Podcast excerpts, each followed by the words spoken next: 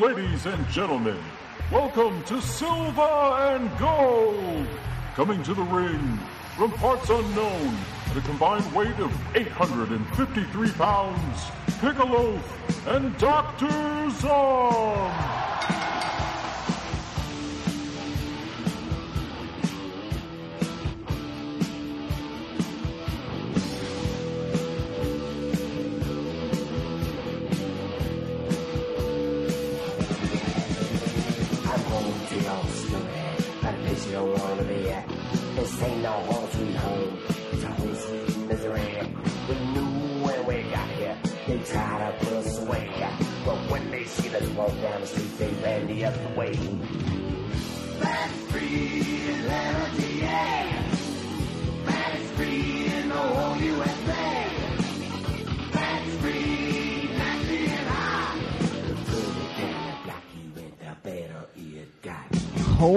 Sweet Misery. Silver and Gold is back. Episode 49.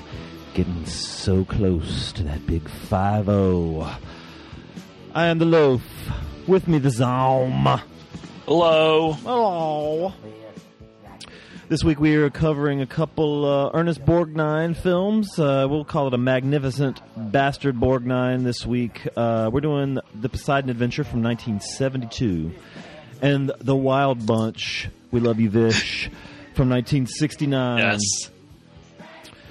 a, a, a, mag, a magnificent Borg stirred. Uh, Yeah. I'm sorry. I I, I should probably said that because I got the itch in my case and see. Fucking idiots. how are you, sir? Um, irritated. no, I'm doing good. I uh, uh, got a couple hours sleep. Uh, get jumping on here. Uh, gonna do a little show, little show business. Um, That's how we roll. That's how we. That's what that's how we, we do. roll. You know, it's what we do. We we we do this, and you know, it's what we do, and it's what we have to do. Stuff. to. and stuff. Uh, my dog got a really fucking horrible haircut this week. He looks like he belongs to an old lady now.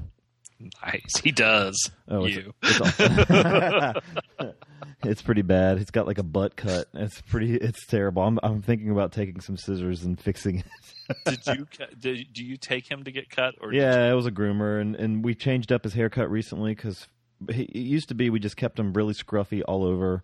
Yeah. He had a little, he kept a, a little beard and stuff, and but we started cutting the beard off, and but the afro stayed the same. He's a poodle, a miniature poodle for anybody that doesn't know, and um, uh, so in cutting the face off, we're like, yeah, just kind of match the afro and the ears to the to the lack of beard. Well, she just kind of made it like I don't know. It looks like a fucking redneck perm. It's ridiculous. And as as you're saying that, I'm looking at uh, one of our people posting a three pictures of Jimi Hendrix. Is that racist? You kept saying his afro, Uh, his his, afro. afro. and Jimi Hendrix is. I mean, you know, actually, he. I don't know if it's because he straightened it and then picked it out, curled it, and got like a perm or what. Because his afro looks more like like if it was bright orange, it would look like Lucille Ball's hair well, in these in these pictures. I don't know. I don't know. Uh, And he Jimi Hendrix had a lot of zits too. he must have brushed it a certain way. I, I he probably did not pick it, which I think makes it makes it more full. And as Fucking- you're talking about your dog, and I'm bringing up the point about Jimi Hendrix, the lyric "Move over, Rover, and let Jimmy take over" just clicked in my mind. Nice. Uh, oh, God. silver. That was a silver moment. Uh, that was a that was a almost threw up in my mouth moment. Um, Ooh. so, what have you been watching this week? All right, all right. Well, let's just okay. We'll just get We're down to it. into it. I'm sleepy. You want to get into it? We'll get into it, motherfucker. We can keep Um, talking. What? What else? What's going on? I watched a little Borg stirred uh, um, in a movie called Season of Passion. Okay, now um, I consulted with my good friend Roger Ward about this movie. um, and uh, apparently, in this movie, um, the entire movie takes place in Australia. And um, I asked him, I said, "Hey, have you, uh, you know, seen the Ernest Borgnine movie, Season of Passion? You know, what do you think?" Well, I was surprised when he sent back. He goes, "I never." He goes, "No, just never heard of it. Uh, you know, but I'm sure it's probably good if Borgnine's underwear. And then he emailed me back after that, and he goes, "Oh, he said the Borgnine uh, movie is uh, the Summer of the Seventeenth Doll." So I guess over there it was named something Oh. else. So because I know Terry Frost of Paleo Cinema mentioned that you know he said, "Yeah, it's an it's a an Australian movie. It, it was based on this play." uh, or maybe a, a novel that was turned into a famous play or whatever. And um, the entire movie takes place in Australia. Every character in it is Australian, but they didn't get anybody from Australia to play in it. uh, at least, at least the main parts. It's Angela Lansbury, Ernest Borgnine, um, John Mills. And it was a, it's it's pretty good. Uh, it's like nineteen, I think fifty six maybe, but uh, I enjoyed it. And uh, you know, Borgnine, he might as well just not even tried the Australian accent because he just throws something in every once in a while, but for the rest of the time, he just sounds like Ernest Borgnine. That was right now, Uh, Marty. Yeah, yeah, she. Um, Riding that it's high. that's on uh, Netflix Instant Watch, by the way. Uh, next thing I watched was uh, near and dear to the action attraction heart. It was a Jim Kelly movie called Black Belt Jones. nice. I And, watched Jim uh, Kelly this week too. Did you? Yeah. Yeah, I love when the Cowboys beat his ass in the Super Bowl. Um, anyway, uh, da, da, da. last time they beat anybody. That Jim Uh, Kelly didn't have a very good afro at all. No, he did not. It looked like Lucille Balls picked out. Uh, Lucille's balls. Um, so anyway, Black Belt Jones. Um, I remember when I was a kid growing up, Jim Kelly was really prominent uh, and famous. Um, by- for the most part, from Enter the Dragon, but you know he was always in, uh, you know, some some uh, kung fu karate movies, and then every once in a while he would be in a mainstreamer with uh, I don't know, like Jim Brown or Fred Williamson or something. But is, this was entertaining, and um, I had never seen it. I don't think. I mean, I may have seen it when I was goddamn seven years old on TV or something. But uh, you know, let me tell you something, people. The the uh, goatee I've been cultivating for Horror Hound, and we let's see, it's uh. July 26th, Horror Hounds, maybe like in a, a little over a month. This thing's going to look stupid, ridiculous by the time I get there. First of all, it is so gray now, and it's getting long. You should And try I- Jim the Jim the Anvil style. Well, I'm, I'm uh, the last time before I cut it off, it was getting close to that. I mean, I could grab a hold of it, make a make a, a prominent point, and I could also mustache wax it up and curl it like crazy. Well, it's getting to the point now where I'm going to have to break out the mustache wax because I would have to mustache wax not only the mustache but the goatee because it just gets it gets like uh, Jimi Hendrix's Lucille Ball hair. anyway, not a lot, but I mean, you know, it just looks stupid. As soon as we get done with Horror I'm cutting it off. no, maybe not, and then I'll regret it. So anyway, but I ain't got Such is life. there's such as life. There's things like that, you know, in a bachelor's life. That's that you know, big decisions. Next thing I watched was a movie called Lockout with Guy Pearce, uh, Peter Stormare, and uh, di- di- di- there's somebody else in that's famous, but I can't remember, so I don't care. Um, no, I don't think there is. There's some guys in it that are the criminals that I recognize from other movies. But anyway, this is uh, basically everybody's been talking online. It's basically kind of an escape from New York deal, modern day, except he doesn't play Snake. Um, Guy Pearce is really good. He's a total smartass, um, and he looks like he did a cycle of steroids or two uh, because his arms are fucking huge, and uh, it's grim. It looks good, you know, but. Um, eh, it's it's not bad. Uh, it's not great. It's better than a straight to DVD. I mean, it's, it's hey, I know. Uh, yeah, every time now that you say this movie wasn't like the greatest thing in the world, but it was fun. Yeah. As soon as I say that, I think of Sammy saying, "There's nothing more ridiculous or whatever than saying you know something's fun." Well, or you know, it's like okay, and now I'll get an email from Sammy that says, uh, "I think you're wrong. I didn't say that," which I did say last week that Will said something and he didn't say it, uh, and I up I actually offered up apologies. Um, but I did also, before I offered up apologies, go back and listen to about fifty of their back episodes, so I could see. I was hoping I would find him saying that, so I could say, no, no, no, no, no, no, no, no, no. but you know, uh, then we some of our photographic memory uh, listeners actually said, you know, I think that was me. I think it was when we did a Skype party, you know, and all this and that. So, and then uh, I think Justin and Emily sort of fessed up to saying what I said that I I thought Will had said, and um, Maybe Emily said it on a voicemail to Gentleman's Guide.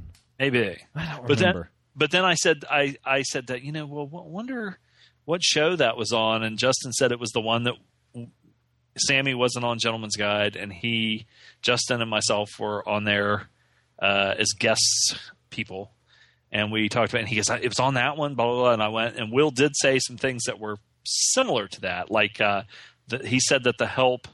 Um, he thought that it kind of um,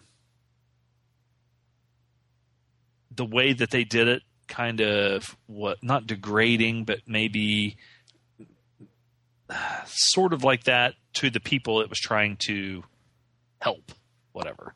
You know so anyway who gives a shit? But i thought that was funny though because i mean it's it, all you have to do is say put online you know i wonder when that was said and you get like 20 people that say it was this time at this date at this episode. I'm like great. Yeah that's cool.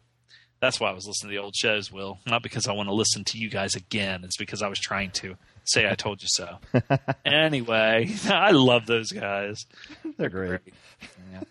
They were well. I, no, they weren't funnier then. I was. I wasn't going to say that. Um.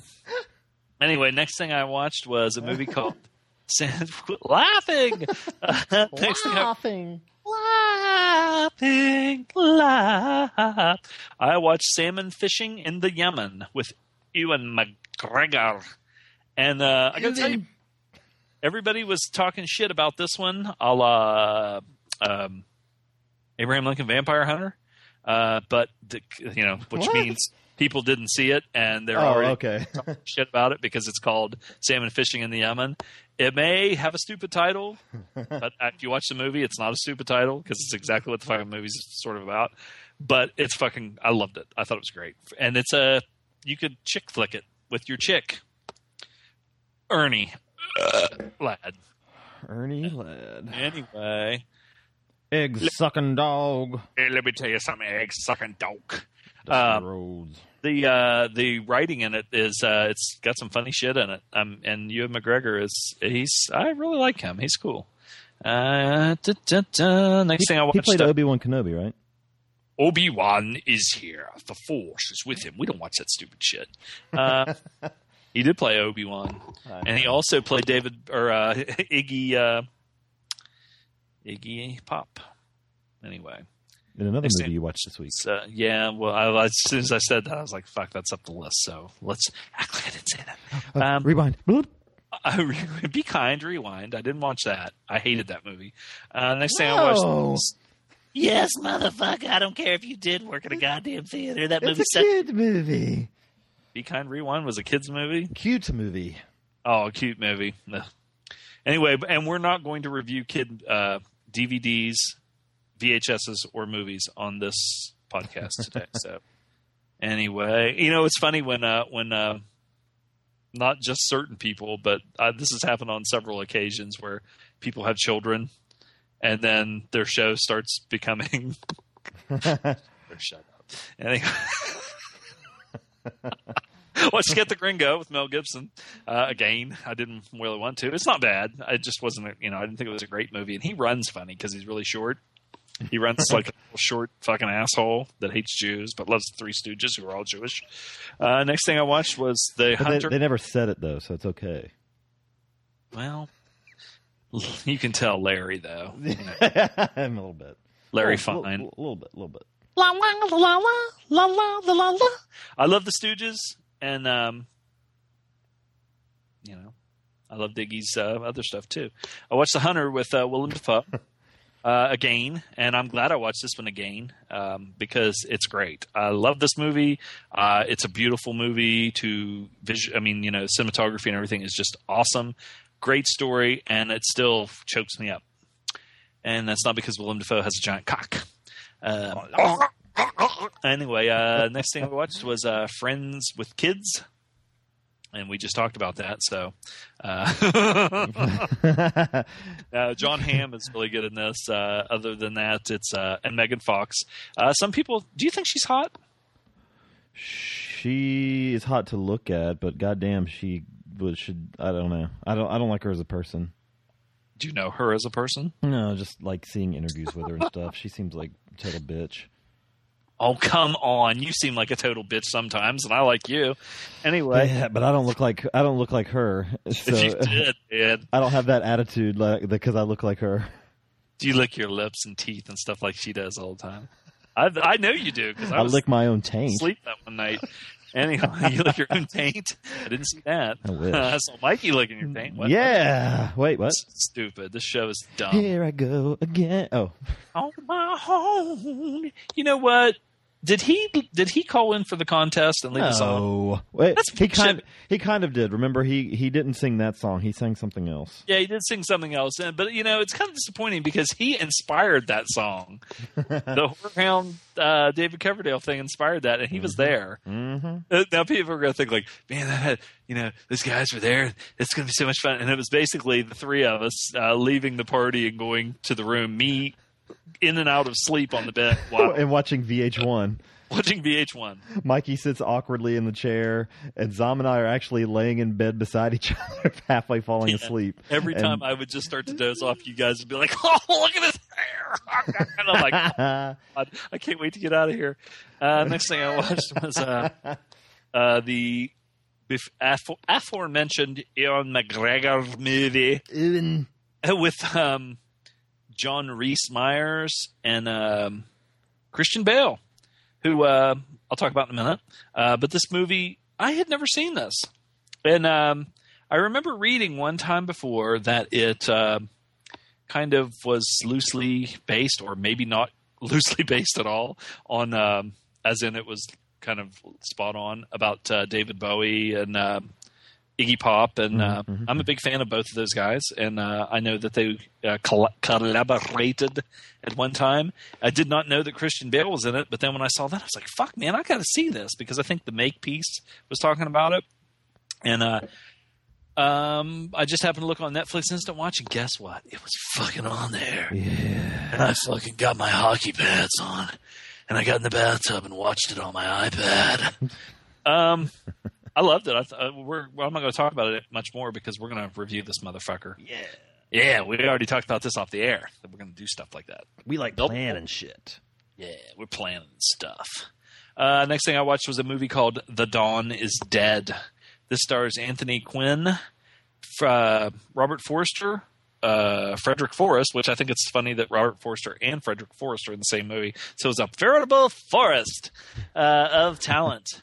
And uh, this was before Robert Forster started losing his hair, and it's like he's got some thick ass hair and it's bushy and shit. Uh, this is kind of a um, Godfather like movie. I thought it was pretty good. Al Lettieri is in it too. Him and uh, uh, Robert, not Robert Forster. Him and uh, Frederick Forrest are brothers in this. Uh, pretty good movie. I liked it. Um, got it on uh, cheapy DVD along with Black Belt Jones at Myrtle Beach, South Carolina. Next thing I watched was a movie called Badass with uh, Danny Trejo. This movie sucked dick. It. It's uh, looks like it should be good. Like you know, okay, if you watched Machete, to me, okay, I watched Machete, Mhm. and um, then Trejo has a movie supposedly coming out maybe sometime in the future called Tyrannosaurus. Um, and uh, man, this movie, I thought, man, this looks like it's going to be good. It was really just blah, and um, some of the acting in it was really fucking shitty. Uh, it just wasn't good at all. I, I spent, I think I spent three dollars ninety nine cents on iTunes and rented it, and I wish I'd had my money. It's not that it's fucking completely totally awful. It's just that I thought it was going to be really cool and really badass. You know, because it's called Badass. Yeah, that makes sense. It wasn't that good. Uh, this next movie was way better, and it's uh, a movie that I really like. Uh, I haven't seen it in a long time. It's called The Sure Thing with John Cusack, and uh, this this movie and uh, Say Anything. Uh, man, I'm telling you what, I forgot how much I really enjoy those movies, and uh, I just happened to catch it uh, the other day, and I still like it. Cusack was fucking fun. The, he had some movies back in that day, back in that time, that weren't that great but this these uh well sure thing and uh, oh, what was the other one sure thing i just said it say anything both were were good i mean i think it's just because they were uh well written. Right. Tim Robbins is in this, and uh, his scene where they're hitchhiking and him and his wife pick uh, Cusack and this girl up uh, is pretty funny. Uh, so what's that movie? Have you seen that? Um, I imagine you've seen that. Uh, that one, the name doesn't sound familiar, but the Tim Robbins appearance does. So, Have you ever had a sure thing? uh, Somebody set you up, and it was they said this is a sure thing. no. Okay, well I did, and my friend uh, that um, well I was uh. I was telling you I was setting him up with a sure thing uh, just a few days ago, and told him to put a profile on the dating website. Right. He set me up with a sure thing. Okay. Yeah. And believe me, it was not. It was, let's let's just put it this way: the the um, the theory that there's uh, two kinds of women, bitches and whores, and whores are women that fuck everybody, and bitches are women that fuck everybody but you. Well, if she did fuck everybody, she didn't fuck me, and I told him, I said, don't ever fucking tell me a girl's a sure thing again, because I said, let me tell you something. Do you know how it feels when you're telling me that this girl fucks every guy, no matter who it is, and then she doesn't screw me? Makes me feel real good, motherfucker. I, whatever, who cares? Fucking dad. I hate you. But the best part about that was is that the, in the same night uh, when we took his girlfriend and this girl home, uh, we found out later that as soon as we dropped them off and left, they got in their car and went back out, and uh, she his girlfriend was actually fucking around on him. So there, Oh, too. anyway, we, I, I digress. Let's get let's get real. Uh, the next thing I watched was a movie called Being Flynn with uh, Robert De Niro and uh, Paul Dano.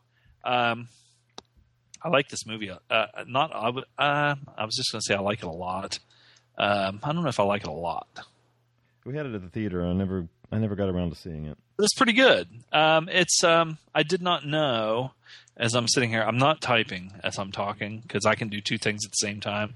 Uh, beep, beep, beep. Like you can put some snuff in front of your front teeth. I got the reason because I'm all here trying to tap up for Western dude. Damn, I didn't know Christian Bale was as young as he is. Oh, He's yeah. only he was born in '74. Is he younger than you? No, he's two years older than me. But damn, Do you notice about his, like his teeth when he talks? I can't tell if he's kind of. he's got he's got he's got a weird little grill on him. Yeah, it's not like he's buck teeth or anything. It's not, but they're they're, they're a weird shape that kind of changes the way he talks. It Like- changes the way, like it kind of not mush mouth, but when you watch American Psycho, sometimes It's when he's almost like a hiss. He's he he holds his mouth thing like he almost does have a rub of snuff or something stuck up in his top lip. Anyway, um, being Flynn, I'm not typing that. I didn't have to say that while I typed. Okay, because what I wanted to say was I did I had heard of this novel uh, or a memoir called Another Bullshit Night in Suck City. I did not know that that was being Flynn yeah, because I had heard about that, you know, quite a bit, and it was, you know, pretty pretty popular. Uh, but I guess um, to get a major release, it would be hard to have up on, you know, the the on a movie poster at the mall another bullshit night in Suck City. right. So anyway, but I don't even know if being Flynn actually. Well, it probably did in your neck of the woods in the big city. But up here where we got the reason vacation. Anyway, I liked it. I, th- I Paul Dano. I re- realized while I was watching this because I remember him from the movie where, you know, what was the the one where um, Alan Arkin is his grandpa and uh, Little Miss was that Little Oh, Miss? Little Miss Sunshine. Yeah, and, you know, and he didn't talk through a majority of the movie because he was a weirdo kid, Mm-hmm. and I thought I hated him in that movie because I I just thought of like, God, this kid is so weird. It just, ugh. but it's a part, you know, and uh, he is a weird looking dude. Uh, he looks less weird in this one. When they showed him from the side a few times from a profile, I thought, you know, God, he kind of. Uh, Liam Neeson probably looked like this when he was like 20 years old because he kind of has looks like somebody punched him in the face for being weird and his nose is kind of broken, smashed a little bit. But anyway, uh, De Niro, uh, I'm not going to spoil anything by saying this, plays a fucking total asshole in this. Mm-hmm. Uh, a dad asshole. So there you go. and and I'm not going to spoil anything, but he also, you know. And next thing I watched was uh, let's see, sure thing. How the hell did I get up to being Flynn? I skipped over a really important one. It's called the Three Stooges movie. Oh no! Wait, you watched that? Why? Why? Um, the reason I watched it was because the Farrelly brothers, normally their movies, if I remember correctly, have an adult theme. So they could take something like the Three Stooges and it would probably have some sexual, you know, hijinks and funny stuff and adult humor and everything. Um, you might as well, if you're going to watch this, just go watch old Three Stooges movies because it's the same thing. They don't. Okay, you have Sofia Vergara in it, and she wears really tight clothes, and she has big bouncy boobies.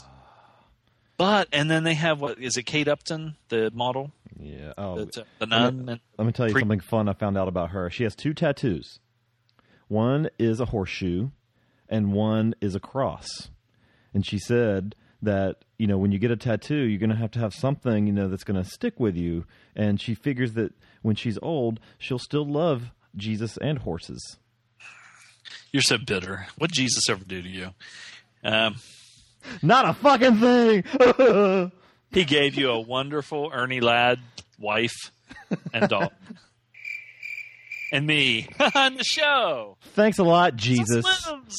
Anyway, um, but um, it it just they just did like their horses. Bruce Stop. Gimmick, and uh, there wasn't a lot of uh, adult like humor. And the part I'm sitting there watching the goddamn thing, and you see in the previews a million times uh, where the uh, the nun lady is wearing the really sexy bathing suit and comes up with her habit on, and he says, "Hey, sister, so and so, what'd you do? Uh, get your hair done differently or whatever?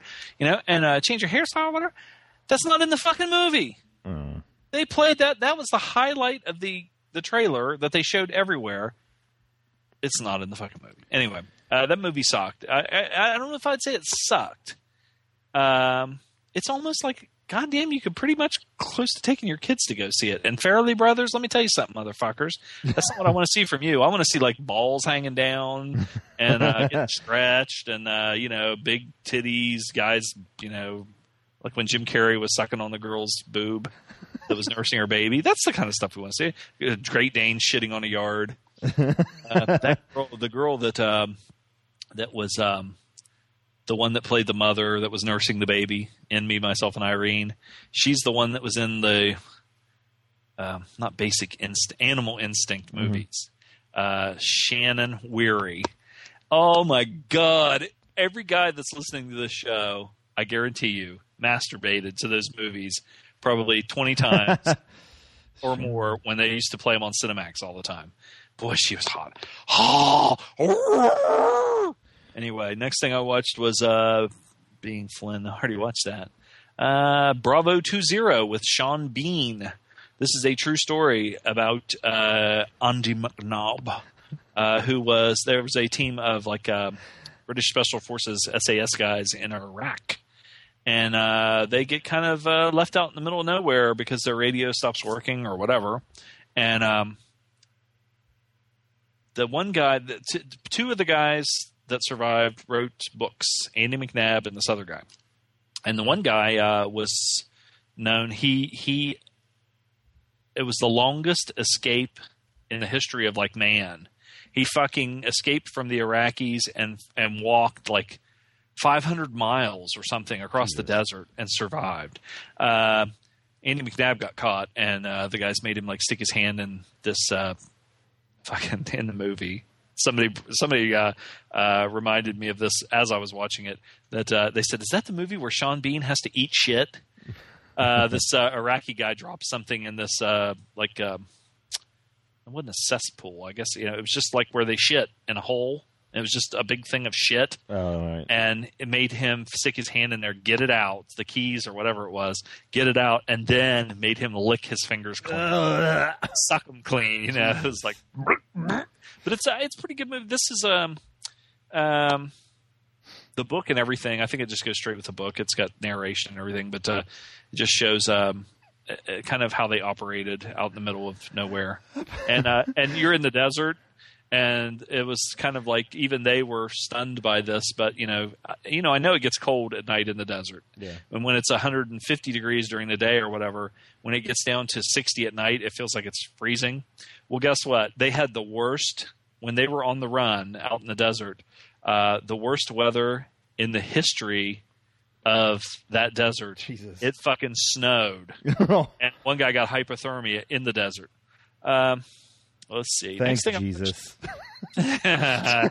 Jesus Cristo. I, I laughed in the middle of you talking about this movie because I came across the, a still of Jim Carrey sucking on lady's nipple. Wish he had nice boobs. I posted it on, on the group. Uh, anyway, uh, next thing I watched. Now this was the. Oh, let me look here. I th- uh, this was probably the highlight of the week, along with uh, now salmon fishing in Yemen was really good. But I don't want people to think, you know, oh my god, this is some goddamn the greatest movie in the world. It's a sweet movie, you know, and I'm all about being sweet, unless it's in Black Snake Moan. Um, but this, it's a nice movie. Modern It's- classic. On the internet. Yeah, modern classic. Uh, but the movie that I watched uh, last night was a movie, a little movie. I watched a movie, and it was called Bullhead. Did you see Bullhead? I did not get a chance to see that one. Fuck, dude. Get on iTunes. Mm-hmm. It's on or iTunes, right? Yeah. However, you procure your movies, and And get that shit. dude, get that shit. It's not what you think it's going to be. I had no idea. I just from looking at the trailer and looking at the poster and everything, I thought, okay, I know what this is going to be. You don't. I haven't even And- watched a trailer. It's so different. I I'm sitting there watching it, thinking, how the fuck did they come up with this idea for what this movie is about? So anyway, it's good. I'll I hope that go. Yeah, I want to go in cold. So hope a little bit of uh, pre uh, spermazoa is coming out the end of your coccus erectus. how's my coccus erectus? yeah. The next thing I watched, and this is the last thing I watched because you didn't watch any movies this week, so I figured I'd just You're filling in the gap. yeah, filling out the filling filling in the gaps. I like to fill in gaps. giggity giggity. Oh God, I know. Uh, whatever. I was going to say something. I'm going to say it. Uh, now I watched Sure uh, thing. movie. Now we thought about re- reviewing this movie, but one Mister Pickle Loaf uh, decided uh, from the word go when he saw the running time was two and a half hours. "Ah, I don't want to watch that fucking movie. It's two and a half hours long. So we end up watching the fucking Wild Bunch, which is, almost two and a half hours long. Yeah.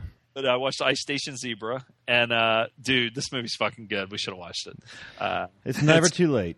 Patrick McGoohan, uh, Rock Hudson, Jim Brown, uh, the Borgnine. It's a fucking good movie. So anyway, but uh, it's a classic. It is also on. You can get that that one on iTunes.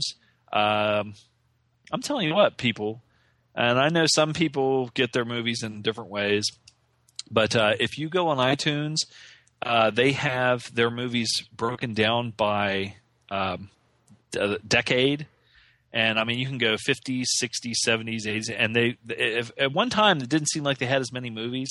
They have every fucking thing that you can think of almost. and you know, uh, a regular download I think is uh, two ninety nine, and um, which for, you know, for a rental, right? yeah, yeah, you'd be paying that for rental, and uh, and then they have HD downloads too. But you know, uh, the um, the regular ones download pretty quick. So Cool. anyway, I'm I'm just uh, you know that, and so uh, we're being sponsored this week by iTunes and Apple. You know whatever. Yeah. Uh, um. Yeah. I I had a slow week. Um. um, n- nothing really great. I forgot to mention last week that I watched The Dead. Um. That is the um You know what that is? it's a the African zombie movie. Um, very interesting concept. Uh, it's super low budget, and you can kind of tell um, uh, most of the time.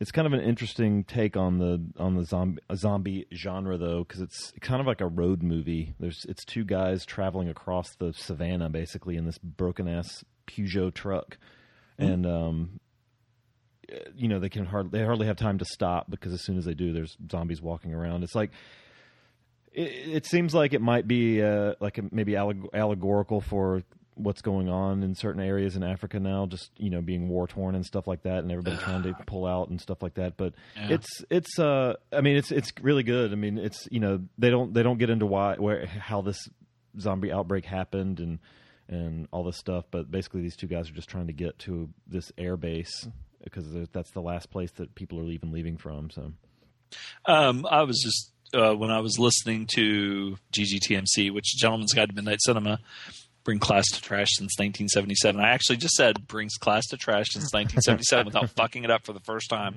Um, listening to them review The Road with Viggo, and they were talking about how it affected them because uh, you know at the time Sammy didn't have kids, but Will had just had little William, and uh, how you know he sat beside Sammy in the theater and they both cried like big babies, uh, which is a hilarious thought. But uh, no, they were talking. I'm beating the shit out of them this week. I'm sorry, guys. Just blown out. You know I'm manic. Um, but anyway, I can't help myself. Where's that education medication? Uh, anyway, um, they were talking about in the you know the concept of the movie is there was some kind of disaster or war or whatever. Everything is just horrible. The you know no food, no this, no that, da da da, and people are looking at that movie like it's science fiction. That's reality. A lot of places. It's reality in fucking Africa in some places. You know, no food, uh, food that's even sent over there. The you know it's stolen or taken or whatever, and it's just warlords sickening. steal it and shit. And then But anyway, and uh, I, I just I told uh, I think Will or Sammy, whatever, whichever one, uh, that I thought it was funny that in in one review they were talking about sitting beside each other, and Will is uh, thinking to himself, "Oh my God, I do not want to break down and start crying in front of Sammy because they had just met face to face for the first time." at that's funny. And uh, then in the next review, they were both sitting beside each other, thinking, "I don't want to throw up. I don't want to throw up. Please don't let me throw up," because they were watching Enter the Void. Ah, Great that's stuff. Great stuff. Listen to their shows, man. If you don't listen to them already, which most people on here probably do, go back and listen to some back episodes while you're cutting grass, taking a shit, or sitting in the bathtub. Yeah. It's just great. Those guys are fucking awesome. The um, the, the dead the dead was No, they are really. that's Was that solid. always wasn't. I wasn't doing that because I was. you're just you're just awkwardly filling in the end of your sentence. The um, I had to fart. yeah, sweet. The uh, yeah, the dead was it was a solid movie. It wasn't super good, but it, it, I liked the I liked the different take on zombie movies. So, um, I uh, so this week. Um, I started off. I watched uh, with with Withnail and I, or with Nil and I, or whatever the guy's name is, and What are you talking about? Withnail and I, the movie. It's fucking. This it's nail and I. Ugh, it sucks. It's so boring.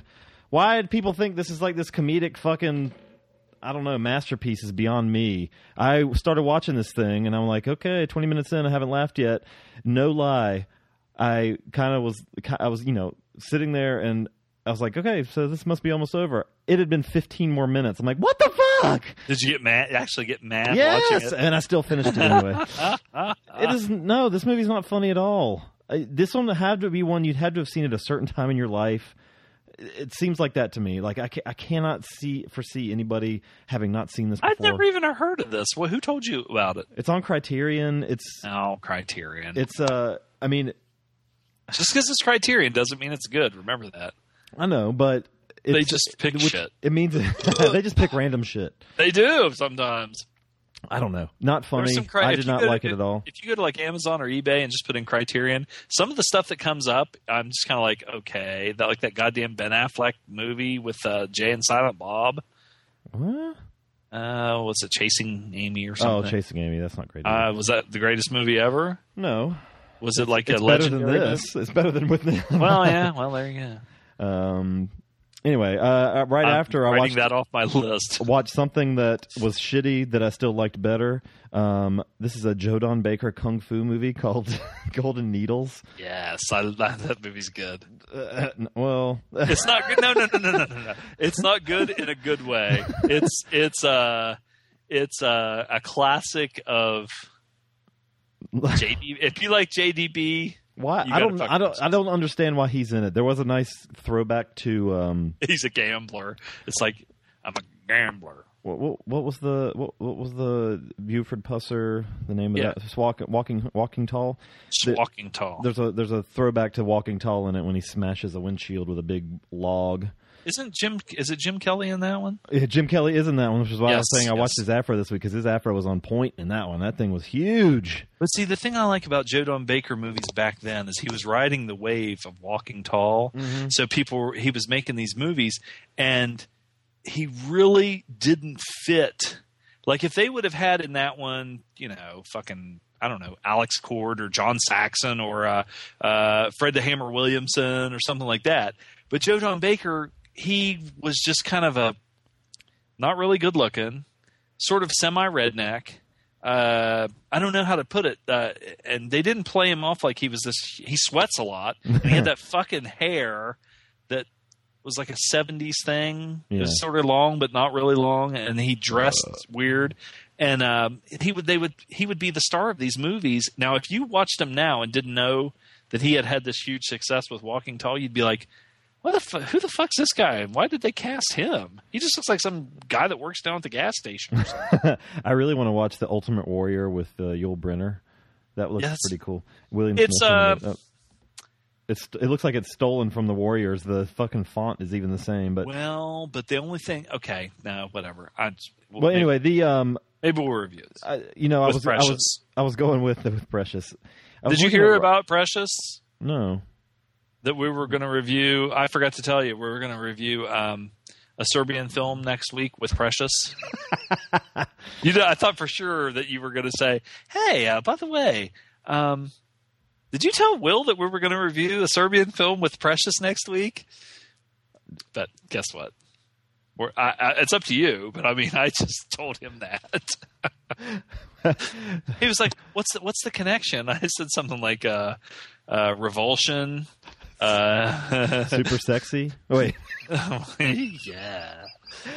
No, no, no. the- But, but, but you know, uh, uh, the Serb, a Serbian film. Okay, I was actually looking looking that up because I guess you know they they have produced a version of it and it's really cut up. Mm-hmm. But I was I was looking you know for for like the uncovered. I've never seen it, and and uh, our our friend Tim told me he said don't watch that. He goes I know how you are. You don't like shit like that. Don't watch it. Will did the same thing to me at Horror Hound at Big Lots. I picked up a movie. It was uh, one of these Fren- one of those French uh, like horror movies. Uh, with the girl with the chainsaw in the front with the short hair, and he goes, Oh, High he Tension. goes, yeah, he goes, don't get that. He goes, I know you. He goes, I know. I've heard you tell me a million times what you like and you don't like. He goes, you will not like that. You will not want to watch it. Um, but And you bought Uh, it anyway. no, I didn't. okay. I actually took his word for it. I bought uh, I bought a uh, that uh, um, um, the movie the the comedy about Star Trek with Shatner. Oh, right. Uh, and Higgins recommended that one, and Higgins was right on spot on. That was a fucking funny movie. Um, I got on eBay and I just put in a Serbian film, and this T-shirt came up with this guy who looks like he's half crazy. It's just his face, like you, probably when he was half nuts screwing somebody to death. Um, his whole face takes up a thing that says a Serbian film. Well, somebody is selling this T-shirt, but along with the T-shirt comes the movie. Uh-huh. So it's kind of like when they would say, "Okay, um, It's not illegal then. You're, Yeah, you're buying a T-shirt and here's a copy of a movie. Right. They used to do that with something. They'd say, if you send us $85, we'll send you a brand new penny. and whatever they were trying to actually sell you. They're selling the t shirt and that movie. And it was like one person, I think it said like $285 or something like that. I can't remember how much it was. It was it was expensive. It was either it was either two hundred some dollars or it was eighty five dollars. But I'm screwed up. But so anyway, I didn't get it. Um, I don't know if Robert Clouse is like untouchable because he did Enter the Dragon, but God, that guy he he was like a fucking hack, man. I don't think I've seen besides his besides his Bruce Lee pretty stuff. good. What is? What is? He got an Academy Award. Robert Hackman. Clouse did for what? No, Hackman. No, Hackman. I said Robert Clouse. You said he's a Hackman. He's a Hackman. he's a hack, man. The uh, that was stupid. I'm sorry. I apologize. that, that took explaining. It's never good when you have to break down. I Explain. know you didn't even get the crickets fucking going. I mean, this guy. no, it's did only work- uh, Serbian film is only eighty five dollars for the T-shirt. Oh, only that's worth it then. Um, I don't know. I, Clouse, I, I I don't think I've seen besides Enter the Dragon. I guess Game of Death, even though isn't that like the half? That's the one they didn't finish. and Had Kareem. I don't know. I don't know. He's yeah. I- Eh. He, he must have stumbled into that one. That's all. Can you imagine if Joe Don Baker would have played? Bruce Lee's character? Yeah, well, I was going to I was to say that the Bruce Lee character in uh, in uh, Enter the Dragon, but then I also was going to say I, I, I was going to switch it up and say the Saxon character. But then even worse than that, what if he would have played the chick that Bruce Lee wanted to fuck? he doesn't have nunchucks. He has a, just a big fucking stick. It's, I liked in uh, Golden Needles because um, Joe Don Baker, when he would fight like some of these Asian guys, it was like uh, you know, get the hell out of here. Like he was just swatting fly. Like if it would be like if I was fighting five year old kids. he doesn't. Uh, he he's supposed to be like this kung fu master, and and and, No, and was Ji- he really? well, they had they had uh, this old like guy that was their master. Him and Jim Kelly both. But I thought that guy was just a gam. Uh, he was like this, the head of the gam. Like he was a famous old gambler. I don't know. Maybe maybe. Sometimes you don't see movies the way that normal people do. He was he's supposed to be really good at fighting then, but all he did was kind of punch. But his final move was throwing somebody through a window. I don't know how many fucking big. people went. I don't know how many fucking people went through a window in that movie. It was pretty funny. Stan Hansen could have played that part. It would have been great. yeah, oh, that would have been awesome. He just A hit big it with a fucking fucking lariat. big fucking redneck in Hong Kong. Well, it was a big fucking redneck in Hong Kong. I know, but he's not. He's not like six eight. Uh, that would be awesome. Um, Alrighty. and what the hell else did I watch? Oh, I watched uh, the Taking of Pelham One Two Three. That was the last the New one or old one? The old one. I'd never seen it. Um, this was fucking great. I, I started this probably years ago, and I think I fell asleep like ten minutes in, and just never went back to it for whatever reason. I'm glad I did. It's it's. I mean, I'm acting like I'm surprised. I've never heard anything bad about it, but this was really good. Um, this is on this is on Instant and Hulu Plus and all that thing, so it's easy to find. I have not seen the new one, so this Wasn't Walter Matthau fucking just an awesome? He was awesome. He would have been good in Golden Needles and the Joe Don Baker part. Robert Shaw could have played the Jim Kelly part. Um, Jerry Stiller was funny in it, and I don't know. Everybody's really good. I It's- forgot it's- that Jerry Stiller was even in it. I just remember Robert Shaw. I think Martin Balsam and uh, uh, Matthau. Mm, I Was yeah. Balsam in it? Do you know who Balsam is? I don't remember. Okay. Martin Balsam. Now you know why certain things aren't made legal. Uh, yes, Martin Balsam is in it. Yes. oh, that's a horrible picture of Martin Balsam with the weird mustache holding the Oscar. Katharine Um, Hepburn says, I am an atheist, and that's it. I believe there's nothing we can know except that we should be kind to each other and do what we can for people. Well, and she died too. Probably in hell right now. yeah, fuck her. Rotting in hell with her drunk husband, uh, Spencer Tracy. Joe Don Baker. Joe Don Baker is still alive too. Yes. Yay! Still carrying a big man. old stick. I love All right. that. Man. That was I'd like to see him have sex with Shannon Whirry. I want to see him having sex with Gene Hackman. I don't know. Wait, isn't that the second time I've said that today? Who was it? Who would? Who was it that I said I wanted to see you have sex with Hackman earlier? me? Oh, right, close enough. That was off Um, the air though. that was it. Um, damn, that went on way longer than it should have. well, Let's take a break fill in the gaps. to come back and do, which one do you want to do first? Um, let's do it in chronological order. All right, we're gonna come back with some Wild Bunch. Wait a minute. Is that what chronological order means? It is. Okay, We'll be right fine. back. Of course, it's stupid. Twitter, Facebook, LinkedIn, and smartphone apps, social media marketing. You have questions? We have answers. Icon Has Podcast is the only social media marketing podcast that brings you the latest news, websites, apps, and helpful tips on social media and online marketing. Download it each week to stay up to date with what to do and how to do social media marketing. Visit us at iconhaspodcast.com and follow us on Twitter at iconhaspodcast. Gather round, people, wherever you roam, and admit that the waters above you have grown, and accept it that soon you'll be drenched to the bone. If your time to you is worth saving, then you'd better stop swimming or you'll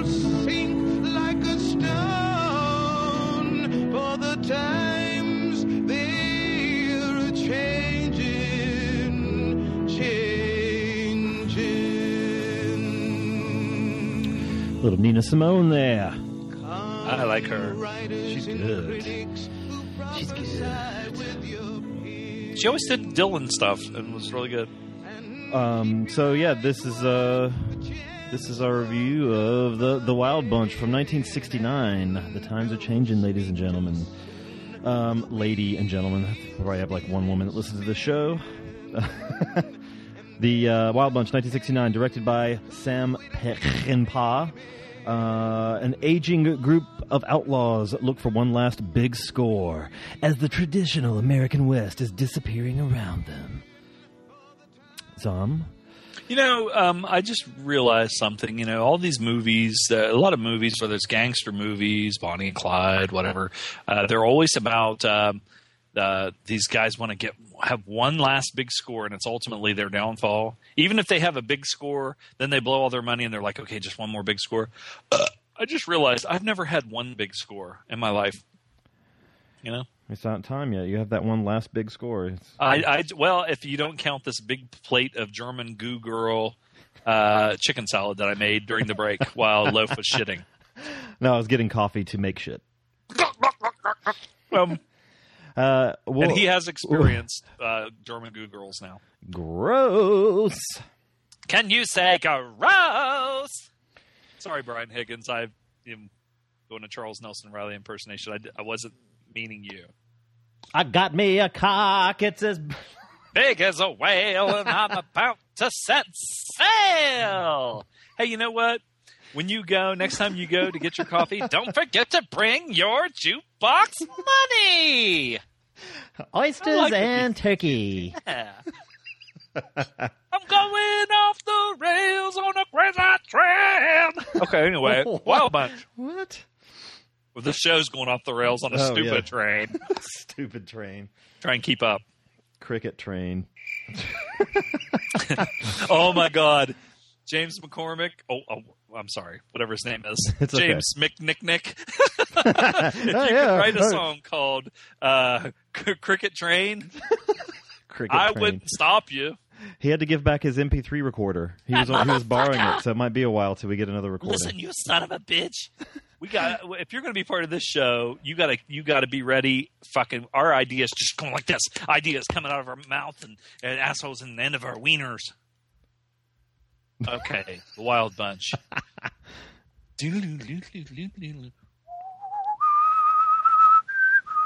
Okay, that's that other show. Um, anyway, okay, The Wild Bunch was a 1969 raucous romp about a bunch of old keezers going to Mexico. It's kind of like a weekend at Bernie's, except it takes place in the Old West. It's now, close. I, I don't want to act stupid during this, Okay. but the girl can't help it. I don't want. Girl. Yeah, fucking way too much mayo in that fucking chicken salad. It's just like it's just like a plate of mayonnaise with a couple pieces of fucking chicken on it. So bad. All right, what you got here is this Sam Peckinpah, and um, at one time, It's true. Sam Peckinpah was kind of a, you know, an up and comer, uh, and then he sort of uh, got on the wrong side of Holly Rock, uh, and um, to I think he had some problems, a little bit of uh, some substance abu- abuse problems, and um, you know, who knows what that was masking. Uh, but he, uh, the part in uh, of uh, the Warren Oates played in uh, "Bring Me the Head of Alfredo Garcia" was sort of kind of based on how he was. uh, if that tells you anything, Peckinpah was a kind of that's a cool name though. You know, I'm sure when he was a kid, he probably got some shit for it, but uh, when he got older, it sounded like a cool name, which they even did a takeoff on in um, My Name Is Nobody, where uh, Terence Hill's reading the tombstones and he says Sam Peckinpah, you know. But anyway, this movie um, is a classic western. I would have to. I mean, it's got to be definitely in the top ten, maybe in the top five. Um, but one of the things about this movie that um, makes it kind of an, an important cinematic American cinematic uh, masterpiece was that Peckinpah at the time when he was making this, uh, this was uh, kind of a shitty time in uh, American history. Um 1969, the Vietnam War was going on, and um, unlike uh, the wars of today, they learned their lesson from Vietnam, which in some ways is not a good thing. Uh, where they don't show um, a lot of the carnage and the bodies and Right. stuff like that on TV. Where back then they did, and when they did, guess what? People didn't like it, and they protested, and they eventually stopped the war because uh, they did not uh, like seeing these dead people and whether it was even Vietnamese people or American people. Now you don't see anything, and nobody even half the time knows that anything's going on. So Sam Peckinpah was kind of like, "Hey, you know, this is kind of bullshit." And um, American westerns for since the beginning of time up until this time, I guess, uh, were pretty sanitized. Yeah. Uh, you you know, of course, had shooting and Indians with bows and arrows and stuff like that. And the, and But- the spaghettis had largely, you know, run their major course by then. You know, they they were Right. still making them, but they, you know, I don't I don't think they were as broad in it for the American audiences yet. and and even for those, even though there the violence and the meanness of like say a few dollars more or good, the bad, and the ugly or or or a um, fistful of dollars, um, they did have a certain kind of like I said, almost kind of like a a, a a cool a cool but a cool meanness to them, a cool gritty kind of you know, uh, but after seeing uh, a movie that we also reviewed, uh, Bonnie and Clyde, um, Paul said, "You know, hey, we need to show what real violence is like. You know, um, instead of doing these John Wayne, uh, Randolph Scott kind of movies, um, I want to make something that uh, shows." You know, when somebody gets shot, it means something, and it doesn't even mean if, if it's just like an extra or whatever. There is carnage, there is violence, there is, uh, you know, consequences to what's going on here. right, right. Hey, Um, keep keep talking. I'll be right back. Okay, I'll just keep talking, you motherfucker. um, so anyway, Sam Speckenspa uh, made a movie with a guy named Ickle Palof. No, anyway. Um, so anyway, uh, Pickle Loaf uh, had to go. I think he's nobody knows this, don't don't say anything. I don't want him to know that I told you guys this. But he's got something called mud butt today, and so he's kind of having to get run to the toilet every once in a while. Um, anyway, so Peck and Paul decides he's going to make this movie that um, has some realistic violence and things like that. Um, and it's a classic, and I figure most of the people that are listening to this show have seen The Wild Bunch, if not a bunch of times. Um, this movie has a really cool cast. Kind of um, William Holden, Ernest Borgnine, Robert Ryan, Edmund O'Brien, Warren Oates, Ben Johnson, Strother Martin, L.Q. Jones, Bo Hopkins, Dub Taylor. A whole. It's uh, it's got some major stars uh, in the top spots, but you have a, a, a, quite a few um, famous character actors that you will know on site um, when you see them in this movie. Including Borgnine, who we we didn't even fucking say Borg. the Borg. Why uh, that at the beginning, um, you know that he did pass away, and I think we might have mentioned it on last week's show. If we didn't, whoops.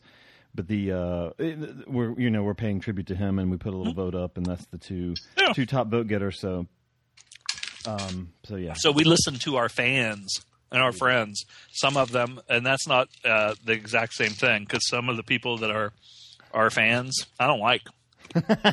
more than likely, if if uh, if that's the case, you're blocked. and some we don't even know because I think half our downloads come from China. nice. So um, to all of our Chinese fans out there, ching a chong chang. That oh no no. English, motherfucker. anyway, The most Uh, racist thing you said today. on the air. um, now, didn't I say something about Jewish people? About Mel Gibson and Something about Larry Fine. yeah, well, there you go. hey, hey. So anyway, if Larry Fine was reviewing The Wild Bunch, you know, can you imagine if he played Pike? No, Moe played Pike.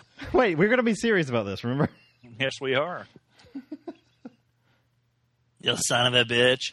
Okay, so anyway, there's a lot of themes that run through this movie, and one of the themes that I like is, um,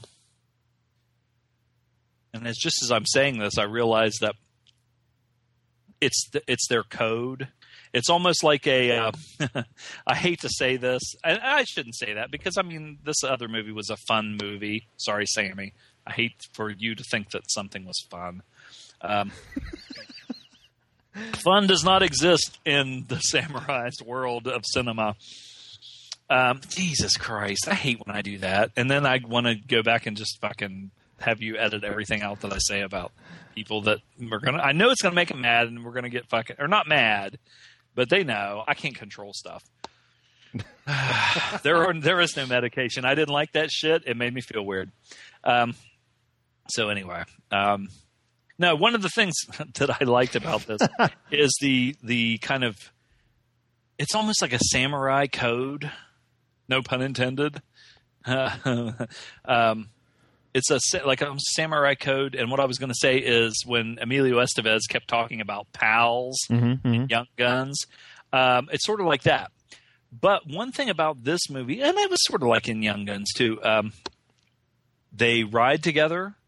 They're a uh, like a gang, a part of a group, um, and they have this. Even though they're outlaws, they have a code of what they what is expected, what they should do, what they try and live up to. Right. Uh, but that doesn't necessarily mean that they're all like best buddies.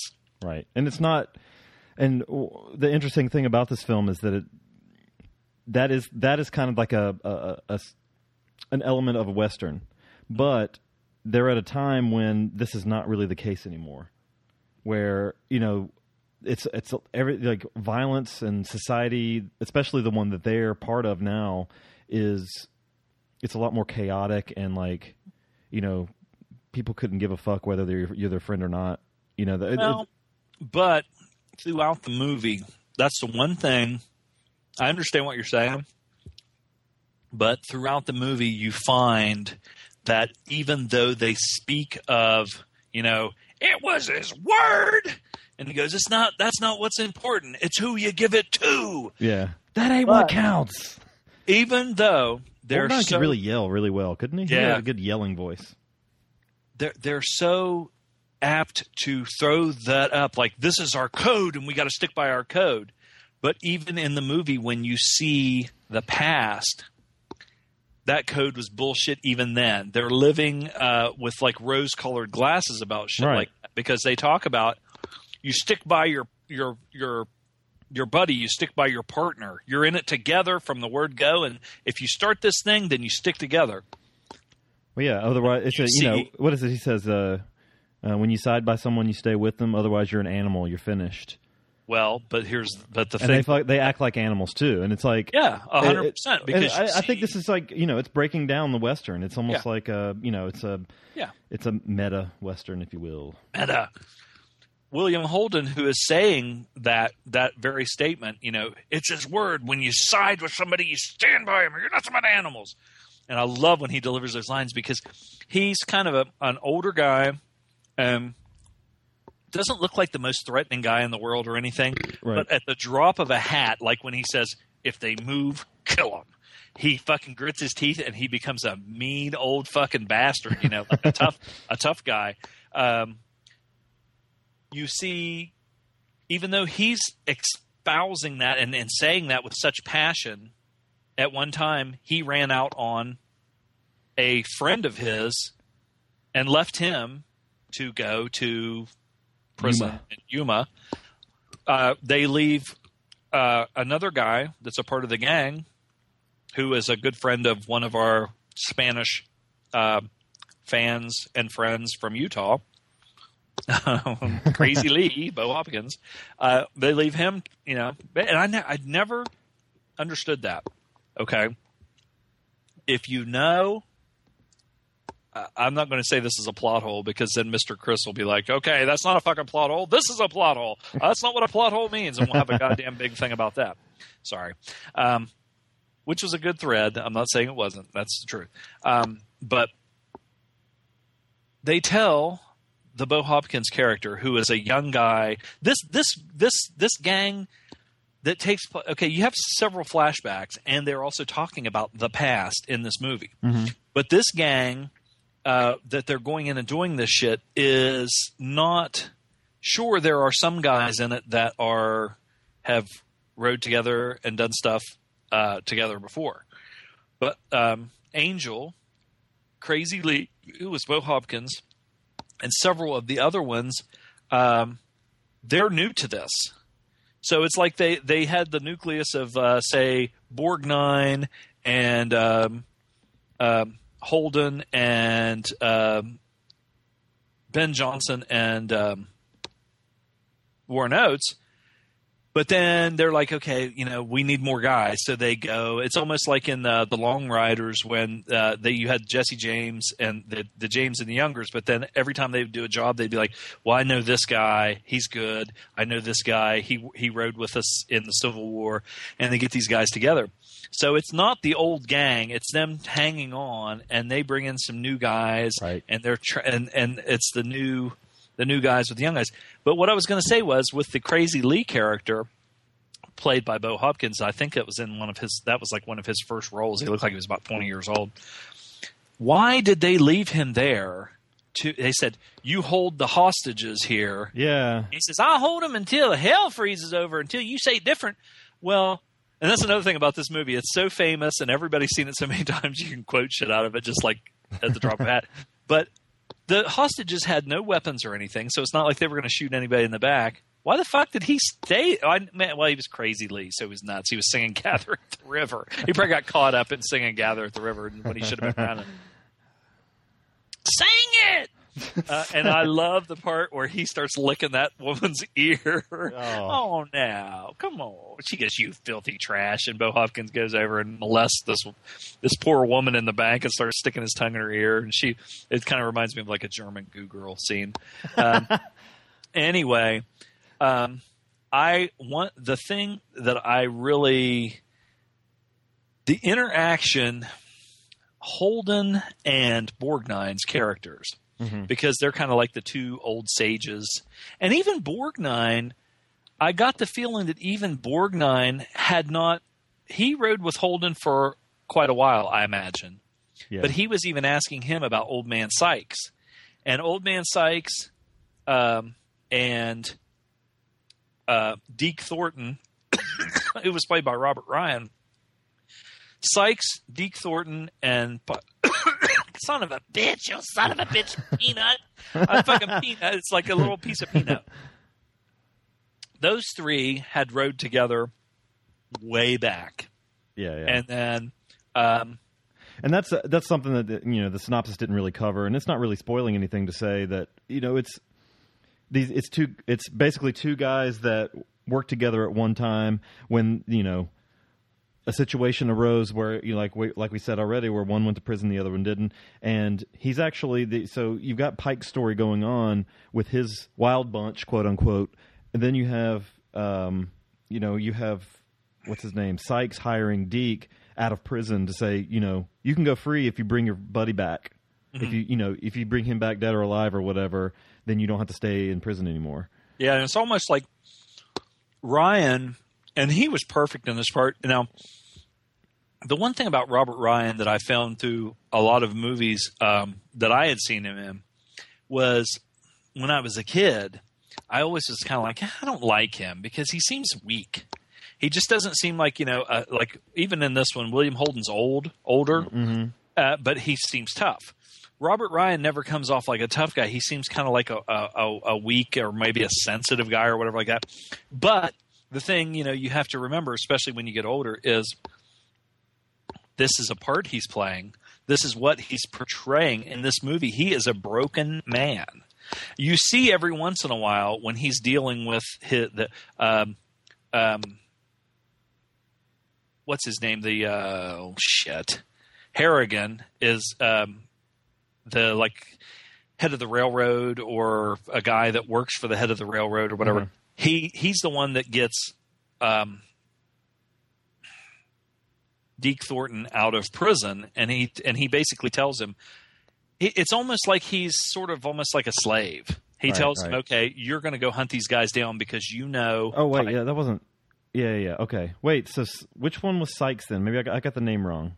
Sykes is the old man that that uh, holds the horses and that you Oh, know, oh, oh, okay, okay, Okay. Yeah, yeah, yeah. I, But I- anyway. I, got those names confused. I thought Sykes was the the guy that hired Deke. no, no, no. That Okay. was um, That was Harrigan. Okay. Um, you know, 30 days or 30 days back to Yuma or whatever. Um, but he holds that over Robert Ryan's head. And um, several of the guys in the gang, in William Holden's gang, who didn't know, um, didn't really know this Deke Thornton, played by Robert Ryan, you know, say that son of a bitch or whatever. And William Holden immediately like jumps to his defense, you know, uh, uh, basically saying, you know, um, he's having to do what he has to do or whatever, you know, and and there's they, they were friends. They were like really good friends, you know. They partied together, they robbed trains and everything, and and uh, so Ryan is like I said, they show why he is the way he is, um, where he'll kind of, you know, first of all, uh, they they portray this Yuma prison as like a hellhole, and like I said, I mean he's he's basically a broken man. He's he's been tortured, uh, you know, basically beaten down like a beaten dog, but um, Harrigan uh, saddles him with a gang of uh, like bounty hunters, but uh, he says several times, he you know these guys are just the dregs. They're they're just white trash scumbags, and they and and the guys they have playing them, you know, are are just fucking perfect, like LQ Jones and Strut, the two main ones, and they are just so. They're like people that I don't even want to say that might live around where I live. Um, They ain't got no education. Yeah, ain't got no education. I got his, I got that one, and I got that one too, and I must have shot all of them together. One of them did yell at the beginning. I wrote it down. You two bit redneck peckerwood. Eckerwood. that was a good one. but you see the disgust even though ryan is uh, he he portrays it really well as you know uh, the part that he is kind of a, a worn worn out broken down beaten old man Uh-huh.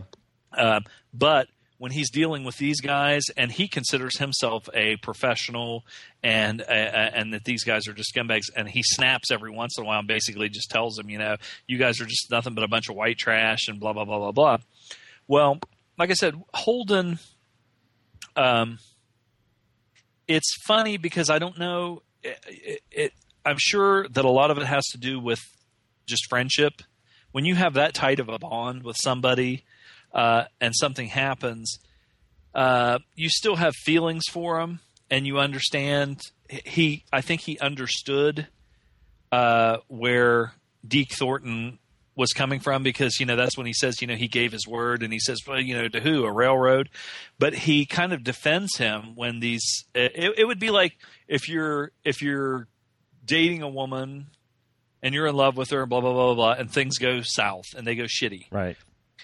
I've had this happen myself where I could sit there and just talk shit and say, you know, fucking bitch, blah, blah, blah, blah, blah. But then if I was sitting there and somebody said, you know, she's nothing but a whore or nothing but a, you know, whatever, you get this twinge almost like, you know, that they're, because you still have that little bit of a feeling.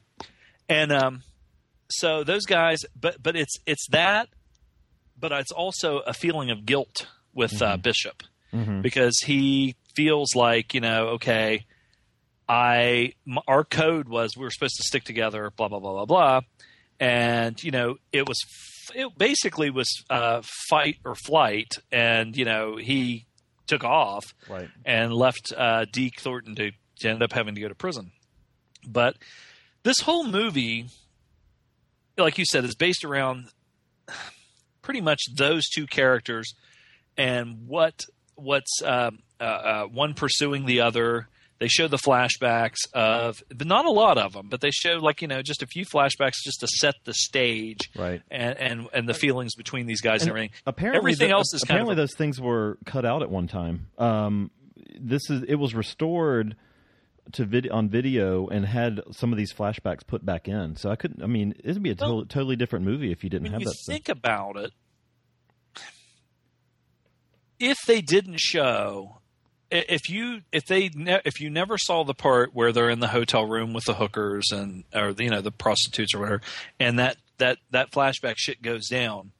And you just went from the dialogue of him telling him, you know, it was his word, you know, and uh, and and the and the acting, you, I think that you still like you said, it would be totally different because it would leave it up to your imagination. You'd know that Bishop and him were really close. Yeah. Something happened, and the, even the looks look in Holden's eyes where when him and Borgnine when he does do the and that's one of my favorite and that's why I keep going back to it because I think it's it, it really shows what the, the the movie is kind of about when he says you know it was his word and he snaps he kind of catches himself like he he just jumps to his friend's defense and then when Borgnine starts saying you know he Borgnine knows nothing about this, and he's just saying, "Okay, no, wait a minute. This guy is, you know, he's supposed to be your friend, and he's fucking chasing us, and he's going to try and kill us, and you're sitting here defending him." And Holden kind of catches himself, and he's like, you know, he realizes what Borgnine's saying is true, Yeah.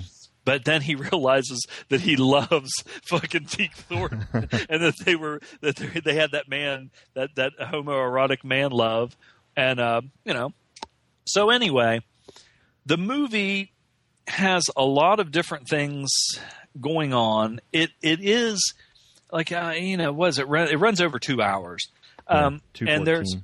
yeah, there's there's the the end of the old west kind of a thing because it's supposed to take place in like 1913. Yeah. So even though these guys are still living that old west wild frontier outlaw, you know, shit, um, things are changing. And even though they're in South Texas and Mexico, where things haven't changed quite as much, they can still thanks. Uh, they can still um, they still have the ability to ride the horses and to Yeah. live that kind of lifestyle. But I mean, they see a car come in, which was you Yeah. know, totally. No, I, I, it, a lot of the people acted like they had never even seen a car before. Right. I And, mean, and I guess they probably uh, hadn't, but the one guy says, you know, they have one of those up up north that can fly. Ah, that's a balloon, you old fool.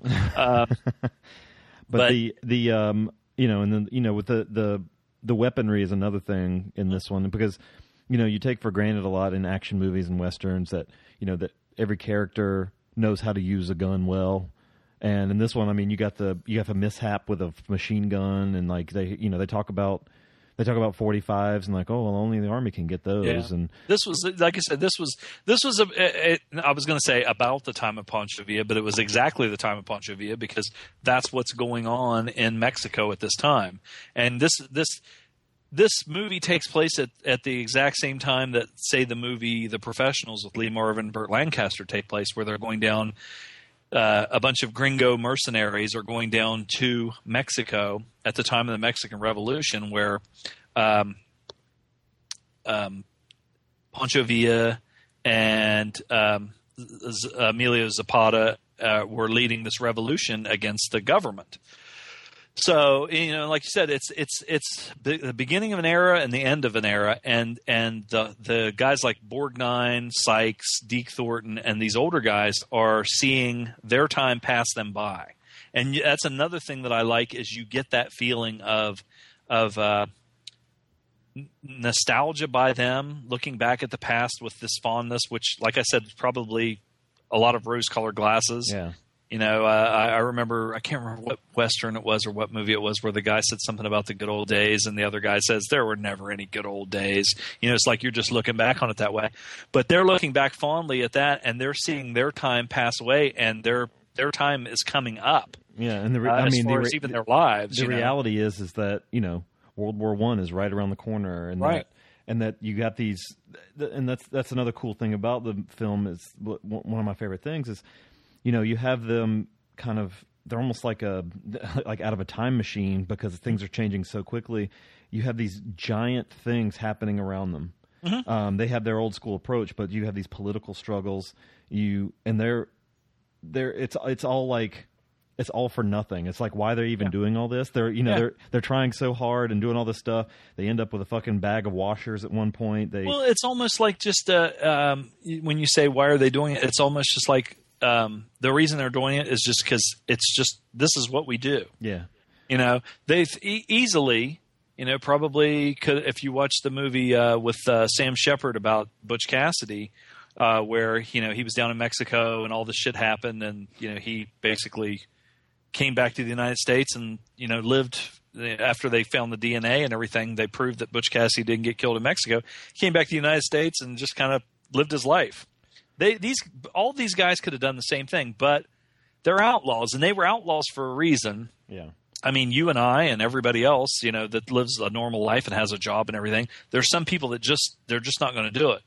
They are um, they're going to rebel against that. They're going to say, you know, why not me? Why can't I have this? You know, and instead of going and working for it, but but the, and the thing that gets me about that is they say, you know, I'm not going to take orders from anybody. You know, I'm going to go do this and that. But then in, even in this structure, Holden is the the CEO or the boss. Yeah.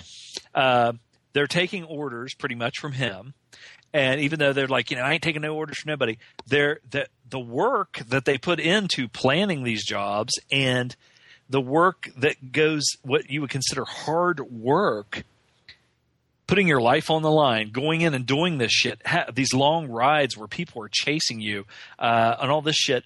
And then they get this money, and nine times out of ten, in every job they probably ever had, as soon as they get the money, they go out, find a whorehouse, screw a bunch of fucking women, drink like goddamn fish, and blow every single penny of it. Um, Or but that's it, or just get it stolen by bandits. yeah, but that's just their mentality. Now, the one thing I like about this movie too is even though watching the movie, the characters, there are certain things, certain characteristics, and certain times where you're like, you know, man, William Holden was cool in this part, or Ernest Borgnine, or whatever. For the most part, most of the people, even the top name people in this movie, aren't really like Butch Cassidy and the Sundance Kid. Paul Newman, Robert Redford, you love those guys. They were buddies in the movie. They were Yeah. buddies in real life. It came across. They were funny. They played off each other with their sense of humor and everything, and they were likable. And when they got killed in the end of the fucking movie, it, you were just like, God damn, that sucks because those guys, I love those guys. You know, these guys are hard asses, uh, but not just hard asses and not likable because of some of that stuff, but some of them, like the Warren Oates and Ben Johnson characters, they're two fucking redneck dumbasses who, you know, probably they're criminals. And uh, like I said, the guys that that uh, Thornton has in his gang, they're just kind of really scummy. They they are like the. Um, there are several times in this movie where you see vultures, you know, hanging around. And, and these guys are like almost like the vultures or parasites. Uh, you know, every time that there's a killing or they kill a bunch of people, these guys swoop in and start taking their watches, shit, their yeah. clothes, their shoes, and they're like, and they don't think anything of it. While Robert Ryan's standing off to the side, just looking in complete and total disgust. Um, but the, one thing about this movie, and I was when I was watching it, and maybe it's because I've seen it so many times, there was a a section sort of in the middle where I I, I kind of was like, okay, there's they could have trimmed a few things as far as the time goes, and I think okay, they had the one scene where they were in Angel's. Um, like hometown or home village, village, yeah. hometown.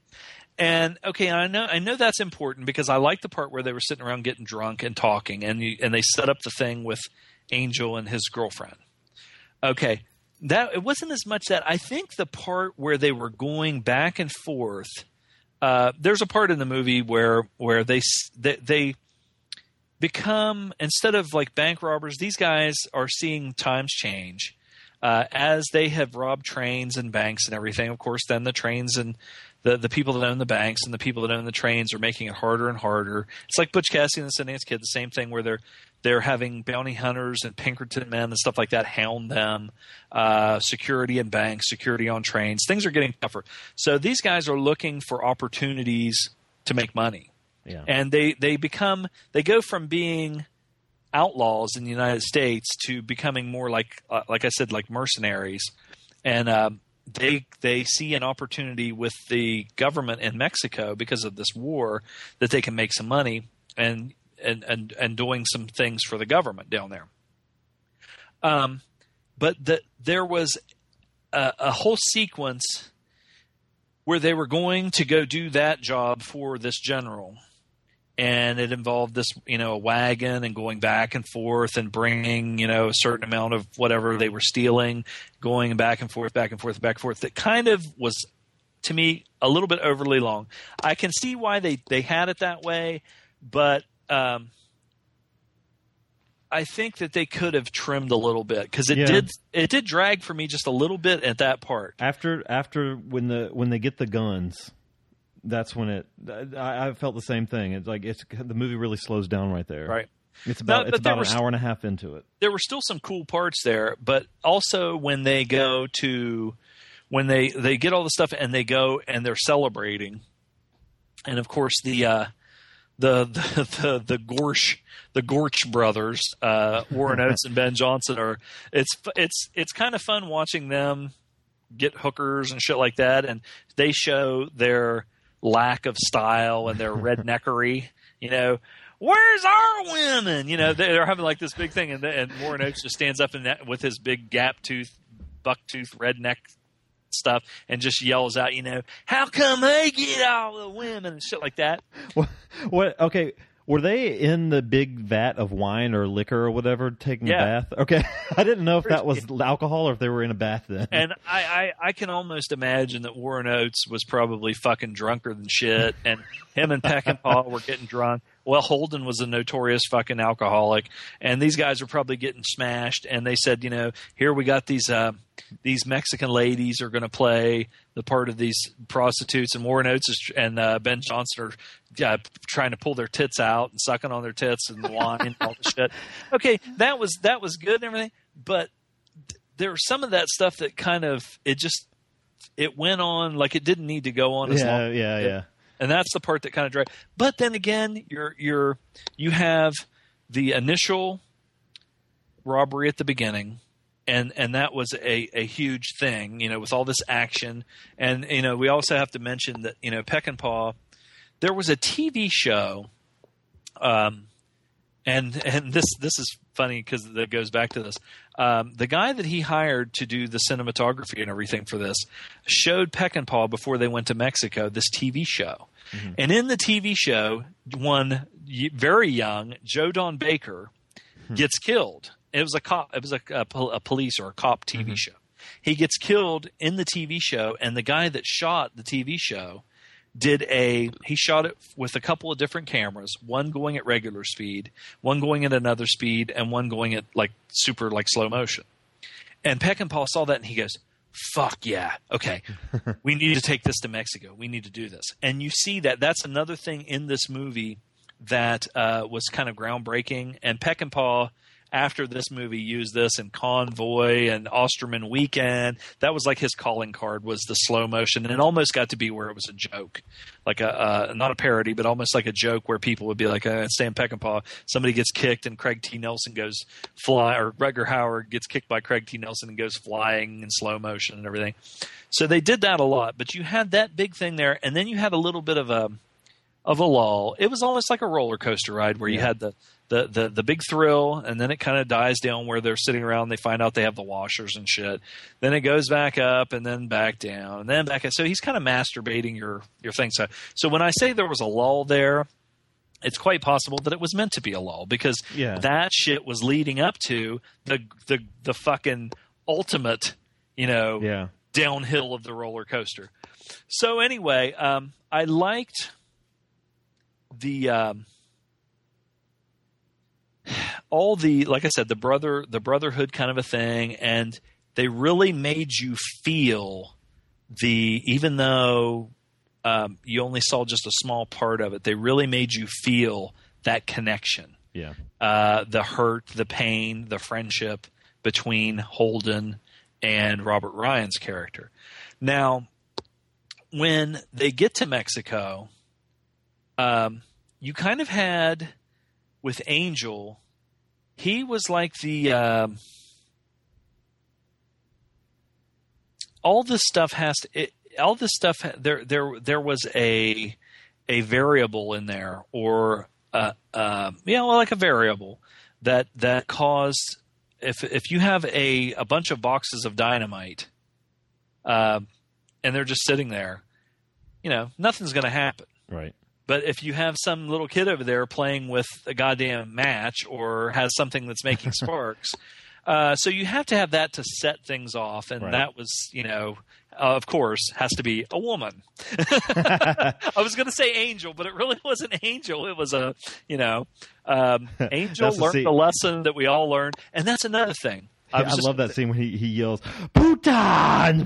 blasts. Um, but uh, this is something that I've experienced now that I'm, you know, an older dude, um, with some of my friends that are younger, is what William Holden, Borgnine, and Edmund O'Brien and Warren Oates and Ben Johnson are experiencing with Angel. Angel is seeing something happen with you know he's completely madly and totally in love puts this girl up on a pedestal. She's the greatest goddamn thing in the world. The love of his life. Oh my god his heart just fucking aches for her. And then he finds out what reality is that sometimes that shit doesn't work.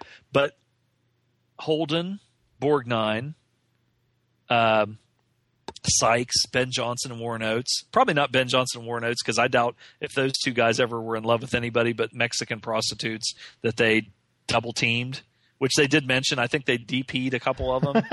you know, what's that mean? One behind the other. Yeah, that's what we was doing. they had the double penetration in fucking Old West with Warren Oates and Ben Johnson. But anyway, they see they they almost look at like Jesus Christ, you know, Angel's over there going, he's fucking almost ready to fucking kill himself, kill somebody else. He's going nuts because this chick fucked him over, raked him over the coals, and those guys are all sitting over there. Yep, been there, done that. You know, dude, fucking chill out. Who gives a shit? But he can't see anything because he's just crazy with love. So you have that. I kind of like that. Now, one thing that I I read, and I thought this was cool because you kind of get a a perspective of what could have been. Um, Peckinpah actually offered the role of the William Holden character, Pike Bishop, to Lee Marvin first.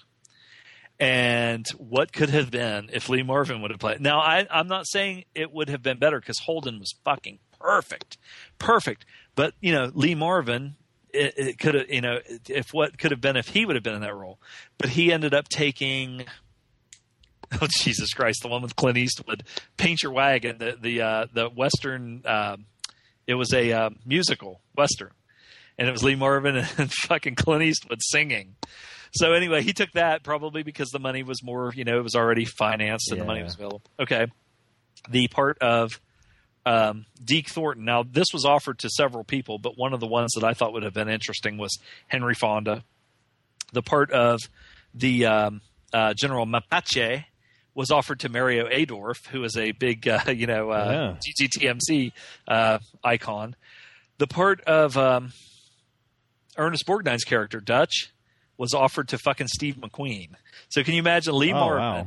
Steve McQueen, and the part of, and this is what reminded me of it, the part of Angel was offered to Robert Blake, which, you know, back then when Robert Blake was in, in Cold Blood and Electric Yeah. Light Blue and everything, I could see him playing this part, but he wanted too much money because at that, at that time, he was pretty fucking, uh, big up and coming star and you know uh, he was he was in demand and they said yeah fuck you uh, you're going to kill someone anyway but you know it would have been perfect in retrospect, if Robert Blake would have played Angel, knowing now that he possibly may have killed his fucking wife, I wonder if Oh. Robert Blake might have yelled "puta." Puta. but anyway, It's, it's, Uh, it's crazy that a movie, a, a western, an American western, twice has a man yelling "bitch" and shooting a woman right in the chest. yeah, the women in this movie are, are uh, you know, but you know they, they they cause a lot of fucking problems. It's it's almost like um, I don't know if I would say that uh, this. Uh, well, this is definitely a macho ass, macho ass fucking movie, macho motherfuckers. Uh, misogynistic, I'm not sure because, but it's a man's movie. yeah, they don't. know- I mean, they, it, I don't think it's misogynistic because women don't play a huge role in it. No, but the only women in the movie are basically prostitutes or fucking cunts that fuck guys over. and it's just saying, if you look at it like, okay, if these guys would have just been left to be guys, we used to always say this at work that, you know, you can be with your buddies or with guys you work with and you can, you know, every, if you, if you're together long enough, you kind of sometimes get on each other's nerves and you might snap at each other. I've done that with several, you know, guy friends or whatever. Even guys, you know, have done that to me. And you snap each other and you almost get on the verge of where you're, you know, like, okay, motherfucker, I'll beat your goddamn ass or whatever. But with guys, you can do that and then once it kind of blows over, you can just kind of be like, ah, fuck, hey man, sorry, you know, and you be buddies. Women hate each other. They can't be friends for any length of time before they end up hating each other's fucking guts. They cause fucking every you know when Mel Gibson said that Jews caused every war on the planet, I think it goes. I think first of all, I think Mel Gibson's a fucking idiot for saying that because I think that's totally untrue. It goes way further back than that. It's women have caused every fucking war on the planet. No, but I think that movie, this movie, sort of is like that. Um, in a way, but like I said, it is a male macho ass motherfucking movie hmm with the most male macho ass motherfucking ending ever on the planet of the fucking earth. Um, the ending of this movie is has to be seen to be believed, and I'm I'm not just talking about the actual uh, action, the lead up to it, where they've all went, they've all fucked their goddamn nuts off uh, with these prostitutes. They get up in the morning, they look over at the women, they're like, "Man, this is this is you know couldn't be any better. You know, I, I, I've we got all this money, we just fucked all these bitches, um, but being a man, you know, that's what I'm supposed to do. Yeah. But one of my buddies is in trouble, and we're gonna let's. And they see everything changing around them. Yep. They see um, their time dying off. They see themselves getting gray, old, broken down. They look at Sykes, who is this old man with a beard and tobacco stained beard, uh, who is even older than Holden and Borgnine and them. And they're looking at him and seeing how he's kind of a little bit crazy now. He's fucking uh, losing it a little bit in his mind. He can't even fucking stay on his horse at sometimes and shit like that. So they're seeing him and they're like, fuck, you know, okay, we can end up like him because there's only so long they're going to be able to live this lifestyle because it's a rough and hard lifestyle and it's a lifestyle for younger men. They're seeing that and then they make that ultimate decision, you know, our buddy's in trouble. Uh, we need, you know, this is our code and then that walk Yeah. where they go and they, you know, walk out and Pike's putting on his gun belt and doing this and he just looks at Borgnine and they just know what they're going to do. Right, and I'm getting fucking goosebumps talking about it. I swear to God. And they just start looking at each other and they're just like, let's do this shit. And, you know, everybody that, that probably listens to our show has seen this movie fucking about a hundred times or, you know, something like that.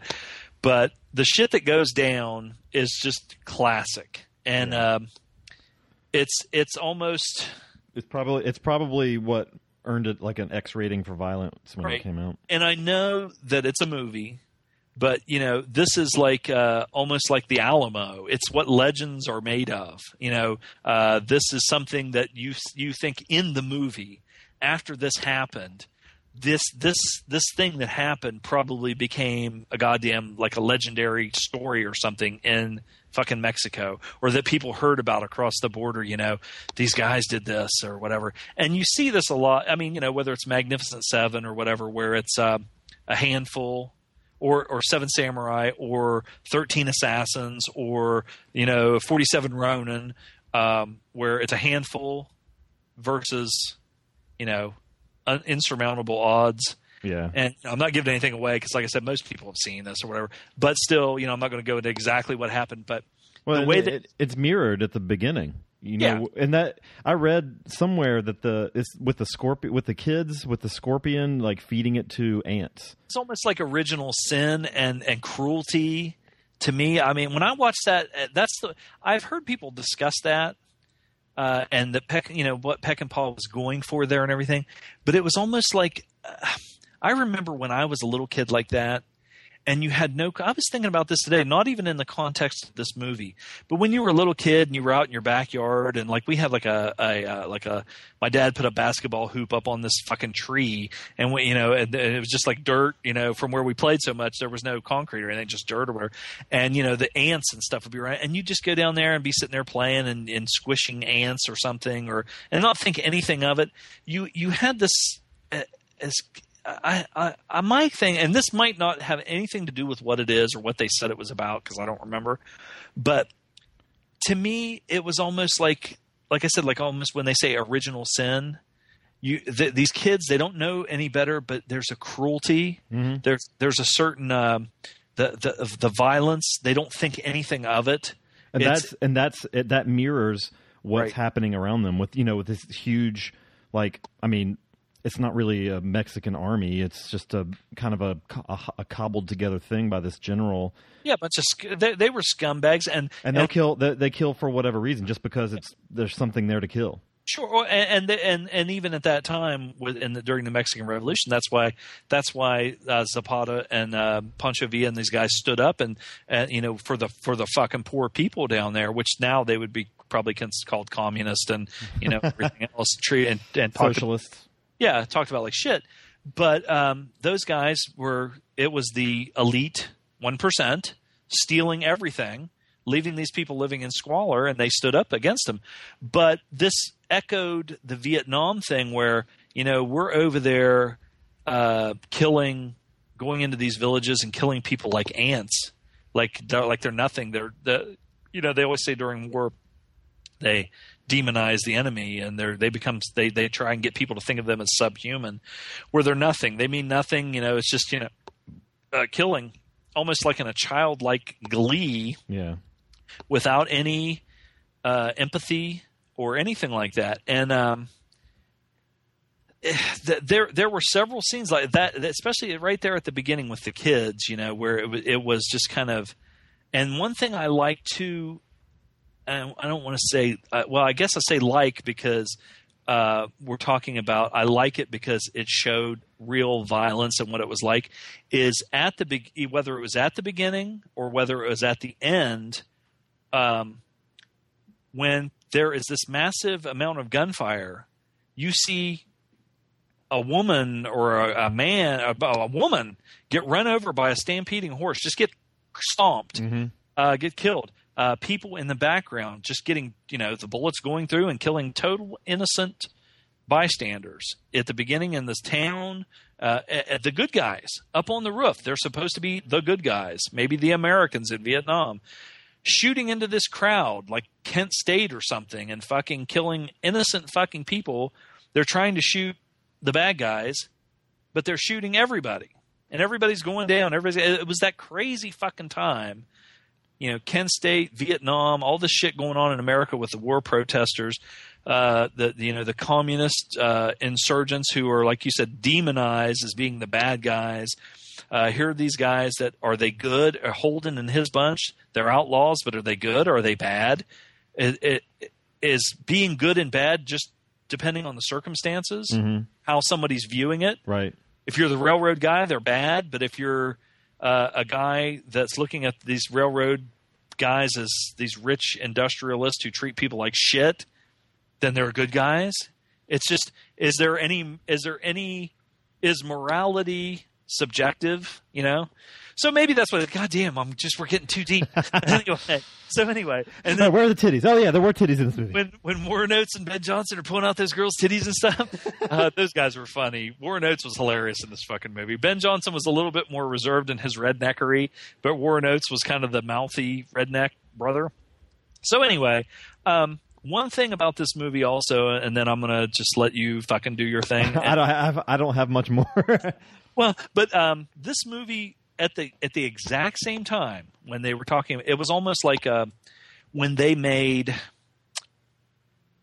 Tombstone, and at the exact same time that they were going to make it, Kevin Costner says, "I'm going to make this movie called Wyatt Earp," and they start buying up all the fucking horses and the guys that do the horses for Hollywood and the costumes.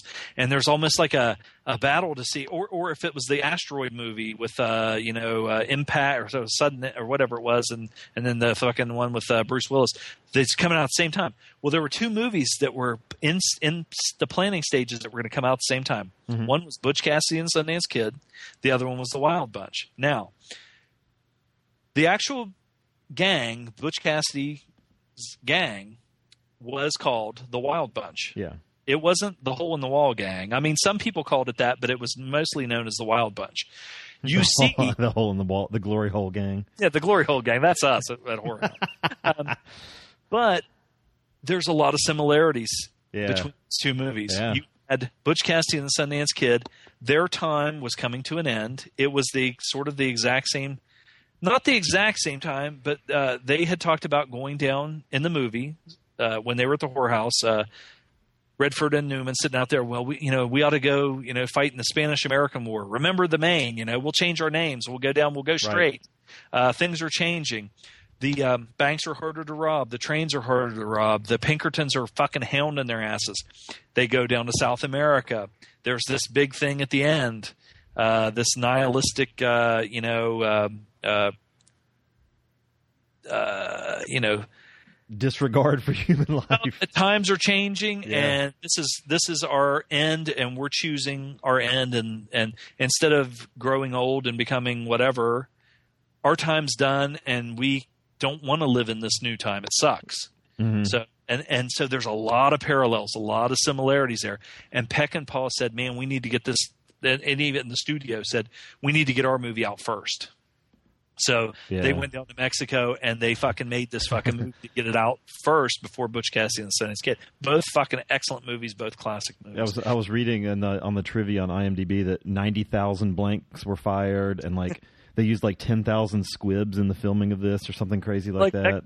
It's like they were doing the uh, the blanks, and he goes, "No, no, this sucks." And he's probably fucking snorting so much coke. You know, he's down in Mexico. It, you know, it's just a plethora of fucking big piles of cocaine. He's drunkard and shit. He's got his bandana on his head. He's fucking dirty looking. Looks like Warren Oates and fucking uh, uh, bring me the head of Alfredo. No, no, no, no, I don't want that. And he fucking takes a pistol that somebody had a real pistol that had Yeah. bullets and just fucking shoots it into this wall. He goes, "That's what I want," you know. yeah. Um, I can't imagine being on the fucking set of a Peck and Paul movie, knowing now. What you know about him. But who knows at the time? Um, I know he's a major alcoholic, and then when he got Mhm. older, he you know when the '80s rolled around and cocaine got big, he kind of got into falling into that shit. But um, you know, there was a there was a lot of uh, you you listen to guys in you know westerns or whatever movies about Lee Marvin getting drunker than shit on the set, and he can't even fucking fucking do his lines or perform for the day.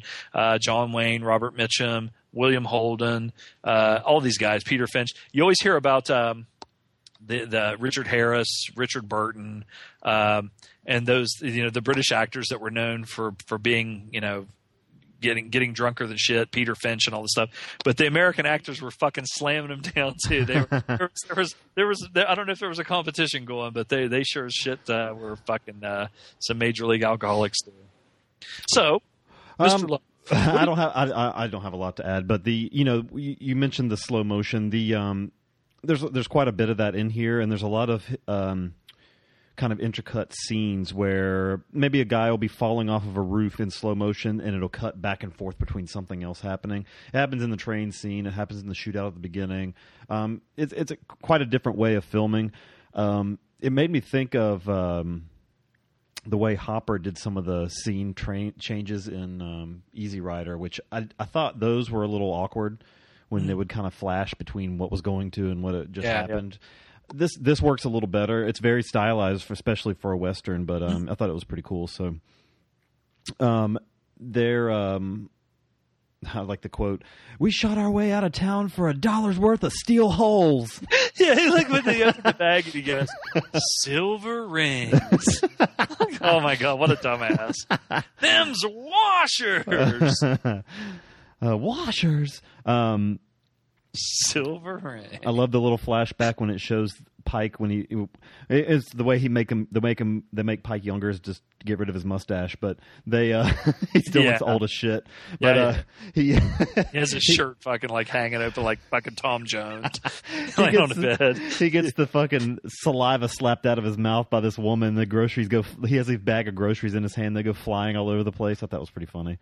But um, you know, like I was saying earlier, the that's what that's what I take away most from this movie is the the old west mythos versus the I guess reality of current society. And there's a there's a game on PlayStation, Xbox stuff. Um, the guys that did uh, um, uh, Grand Theft Auto did it. Uh, Huh? Red Dead Redemption Yeah, ta- yeah, yeah. takes place at the exact this exact time. That would be awesome. I was going to say, you know, what would be awesome is if they just made a movie or a, a game called uh, The Wild Bunch, and you had the exact same characters and everything, and then you had, you know, how in some games where they'll have, okay, well, if you do this, you get a secret character that comes out. You had secret characters from other westerns, like you could have like John Wayne from The Searchers or Rooster Cogburn or fucking Glen, Cam- Glen Campbell, you know, something like that. or you can just be the little kid that says, You could be you could be the fucking Mexican whore that fucking fucks everything up and gets everybody killed. "Yeah, Yeah, you know how they are. Fucking Those whores." Mexican whores. The um, Sorry, Mexican whores. sorry, Mexican whores. We didn't mean it. Um, you I know, love like women. uh, there's there's uh, you get you get times in this where the heroes of the movie are not the unstoppable force like you're used to seeing in westerns. They are, I mean, they're almost helpless at times because they're fucking they're swarmed on like you see the ants at the beginning and then the, the we know you see that whole thing with the ants swarming and then the kids are just like ah fuck it and they just burn the whole pile of the Yeah, whole thing. they, they- they had them in there with like uh this. The, here's these scorpions. Maybe they represent the scorpions represent Holden and those Yeah, guys. yeah. They're they're these badass motherfuckers. But when you have all these, you know, things just they can do nothing they they were trying to sting them, but they, it's like hopeless. Yeah. which you know might be like a little bit of metaphor for the end, But which every- you already said. you know. Yeah, every, everybody's very good. Um, and I, you know, I read somewhere that that scene with the scorpion was Im- improvised. So a lot of it was something with the train was too. I wonder if if nowadays if like fucking PETA would fucking go berserk. They would Uh, go berserk with the fucking horses in this. Yeah, movie. the horses. I that- felt that- bad for the horses in this movie. Yeah, there was a lot that, of shit like that. that incredible scene with the bridge did not look safe at all. No, and, I, and when I was watching that, okay, now I know that they can make the thing look. uh you know, it wasn't like they did demolition. They had something set up where it was like almost like a hinge. Yeah, and collapsed, the, yeah. the explosion was probably more um, smoke and shit like that. Well, who knows if it's Peckinpah and Paw and it's in Mexico? They probably didn't give a shit. they were probably like, "Yeah, they get filmed here, it in twelve blow up." days. They didn't have But much yeah, time those to plan. it. guys, they fucking fell off that goddamn bridge on those horses, and you know, oh, brutal, brutal. Um, that's about it. I mean, you you you were thorough, sir. You covered it quite Well, well. I had some coffee. I just I did too. The um, I started looking at the clock. and I was like, "Man, we better wrap this shit up. We got another movie. to go. fuck. We still Uh, got to do a Serbian film and fucking Precious." Um, we can just get into, we can get our ratings here. I mean, you did you did great. So, oh, ratings. yep. Uh, this movie.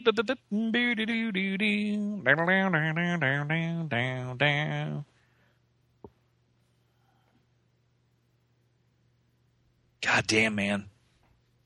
Mm, mm. Honky tonk, man. I give this movie a nine point five. Nice. Um, for me, the slower parts are enough to bring it down some. I give it a, an eight point seven five. Um, I have not seen it as much as you have, but every time I've watched it, I've liked it more. So it very well could be in the future that I'll get something e- even more out of it. Um, the first time I saw it, it would probably probably would have been like a seven and a half. Um, and I've grown to like it more and more every time I've seen it. So it's I've, one to I've revisit. watched it so many times, and uh, even when we decided to do it, one of the reasons. Okay, now this is a little behind the scenes thing of Silver and Gold, but you know we're going to pull back the uh, curtains a little bit and show you guys what really goes on behind the scenes. We were thinking that you know, I know that that. Um, some other people have talked about covering this, and we were thinking about that. But one of the things that I was thinking also was I have seen this so many times. And when you've seen a movie a lot like that and you've seen it so many times, you wonder if when, you know, watching it again, if it's going to have the same if you're going to be able to review it and and really like it or if you just because you've seen it, if it's going to be boring for you and you're it's going to affect your score and what Right. you and it, I just watched it and I was like f- I mean there's so many fucking great lines and scenes Mm-hmm. of you know just dialogue just you know just fucking this is a macho ass movie I know I've seen this said this a million times I don't know how women would think about this movie Yeah, I, I could see that. I mean, it's I, I wonder if they would uh, like, why didn't they just do this? well, no, yeah. Why, why don't they just all sit around and screw over the guys a little bit more and make money? And you know, and, no, but I mean, no, seriously, I, I just I don't know. I don't know how if if women would like this movie. Maybe they would. Now, I know some of our ladies who are just the, the fucking most awesome women. You know, that's one thing I'm spoiled about is. All the women that listen to our podcast and that are in our community are so fucking awesome. They'll like the movies we like, and you know, I'm they're, ass right now because I'm going to see them at Horror Hound. No, they are they're, uh, seriously. They they are all so awesome and and and so such a part of our community, and and we all like the same things and everything. That it's hard to go out and find a normal, regular woman that's just like a normal woman it's because they're all. because they're not as cool. yeah. You know. Um. Cool. Let's. Well, I'm telling you what, if if that didn't fucking give me some points, I don't you know. got what, it. You, you're in. Yeah, You're in. Um. Yeah. So uh, let's take a break. Eight point seven five and a nine point five. Wild bunch. Uh, let's take a break and come back and do Poseidon Adventure. We love you, Borgnine, and Will. Thank you, Will. Bye. And Vish. and Vish, we love you too. GGTMC live for you, fresh yeah. Big Willie and the Samurai are at your service, breaking films down and turning them around, giving recommendations that are always on point. Visit ggtmc.com for more information.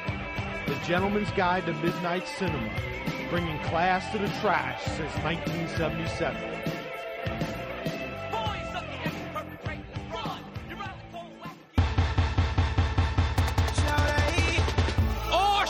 Get your towels ready, it's about to go down! Everybody in the place hit the fucking deck!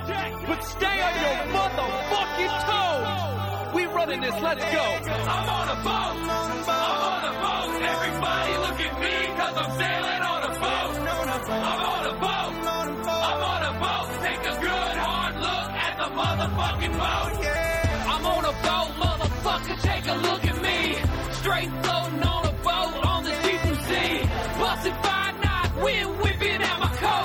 can't stop me, motherfucker, cause I'm on a boat. Picture drink, I'm on a boat, bitch. We drinking Santana champ, cause it's so crisp. I got my swim trunks and my flippin' floppies. I'm flipping burgers, you at Kinko straight flipping cabbage. I'm riding on a dolphin, doing flips and shit. The dolphin splashing, getting everybody all wet. But this ain't SeaWorld, this is real as it gets. I'm on a boat, motherfucker, don't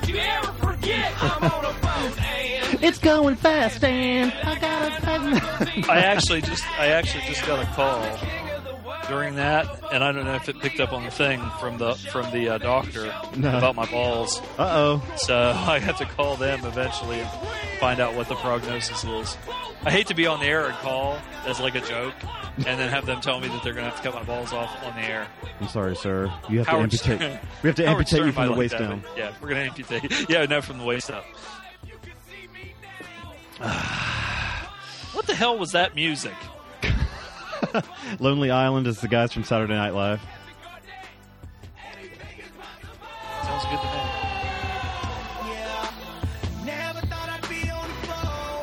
That sounds like Cher. T Pain. What do they call Poseidon, look at me. He says, Poseidon, look at me. When they when they uh, do that with the uh, what do they call that?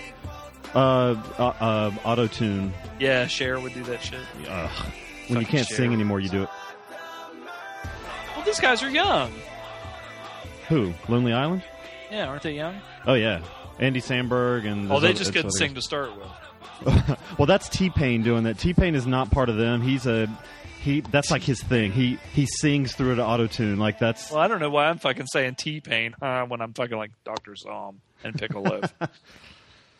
it almost started playing the next fucking song. I didn't know how racist I was until I started doing this show. Oh well, what can you do? And you know, Um, everybody's prejudiced in some ways. All right, I love everybody. I try and treat everybody the same. Poseidon Like shit. Adventure, like shit.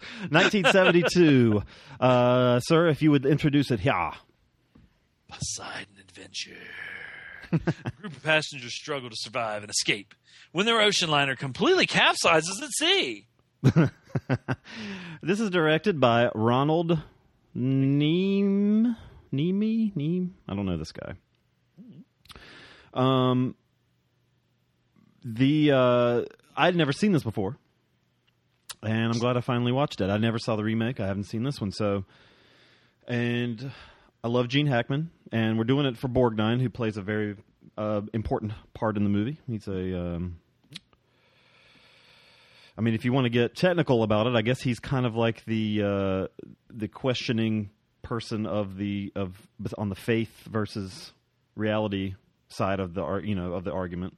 He's the Mr. Chris of the Poseidon. Right.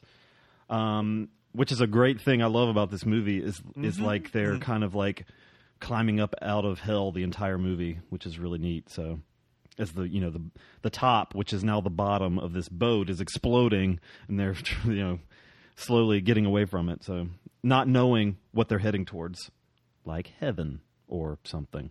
Um, Fuck. I used to like this movie until you start pointing out this shit. But uh, you know, th- so this film is like this. I could see how Leslie Nielsen got the job as the pilot on the on airplane just from this, probably, um, because in this one he's straight faced and does it, and you know, and he doesn't say anything about it. Ever seen a grown man? No, that, that wasn't him. He he's the he's the uh, inspector. The grown man naked was the pilot. Sorry, the um. But he plays a very similar. When when Leslie Nielsen acts serious, he's the same in every, pretty much everything, um, which is this. So it- this is a you know it starts off as a um, this they're they're retiring this cruise liner. Um, there's a lot of very well off white people going to Italy, and um, Wait, you're saying there weren't any uh, there, were- there were not many There was no minorities to be cultural seen. diversity? There were not, not at all. Mel Gibson wouldn't have wanted, wanted to be sitting at Shelley Winter's table, though. She she gained some weight for this movie. Oh, yeah. um, I liked her a lot in this movie too. She's a big hit on luscious lips and go- golden lips and luscious hips. without What? the hairy belly. The um coffee. Um yeah. And so the you know the corporation that has bought this ship, or basically they're selling it for scrap, and they're like, we got to get to fucking Italy as soon as possible because we're gonna get our money and none of this none of this pussyfooting around. You're gonna do this, Mister Captain, and you're gonna you know. And they've already overloaded with shit. They're top heavy and everything, and then there is an earthquake. Uh, obviously not uh, immediately affecting the ship, but if they're out at sea. But as we saw most recently with the you know the whole thing in Japan, these earthquakes under the sea can cause some crazy fucking shit. So Goddamn fucking right. this earthquake off the coast of Crete causes a giant wave of water, uh, which will slam into this already top heavy boat, and the boat completely instead of you know sinking, it turns upside down. Which is pretty fucking nuts. Uh, I never even knew, honestly. I when I when I haven't seen films, I typically don't even look at them because uh, until I'm going to watch them because I, I like to go in cold, and that's how I was with this one. I did not know It's like that it sex. right? I still haven't had sex, so I don't even know what it is. Go in cold. the um, it's just it's a it's a crazy thing to see the interior of this giant boat when it's upside down, and Yeah, I've- there's se- there's several times when I was watching, it, and I've seen this movie. I don't know how many times, where you almost have to remind yourself, okay, when they're walking on these this gang plank or whatever, they're walking on the bottom. they're walking it. on the ceiling. Yeah, yeah, they're walking on the ceiling, and, and there were there was just a bunch of times where it just hit me. Oh shit! Yeah, okay. When they're going through these doors, the the the the bottom part of the hatch or the door would be closer to where you could just walk right through. Yeah. But they're up where the ceiling where they have to kind of step up into it and You have to know, climb through a door. hell And upside down.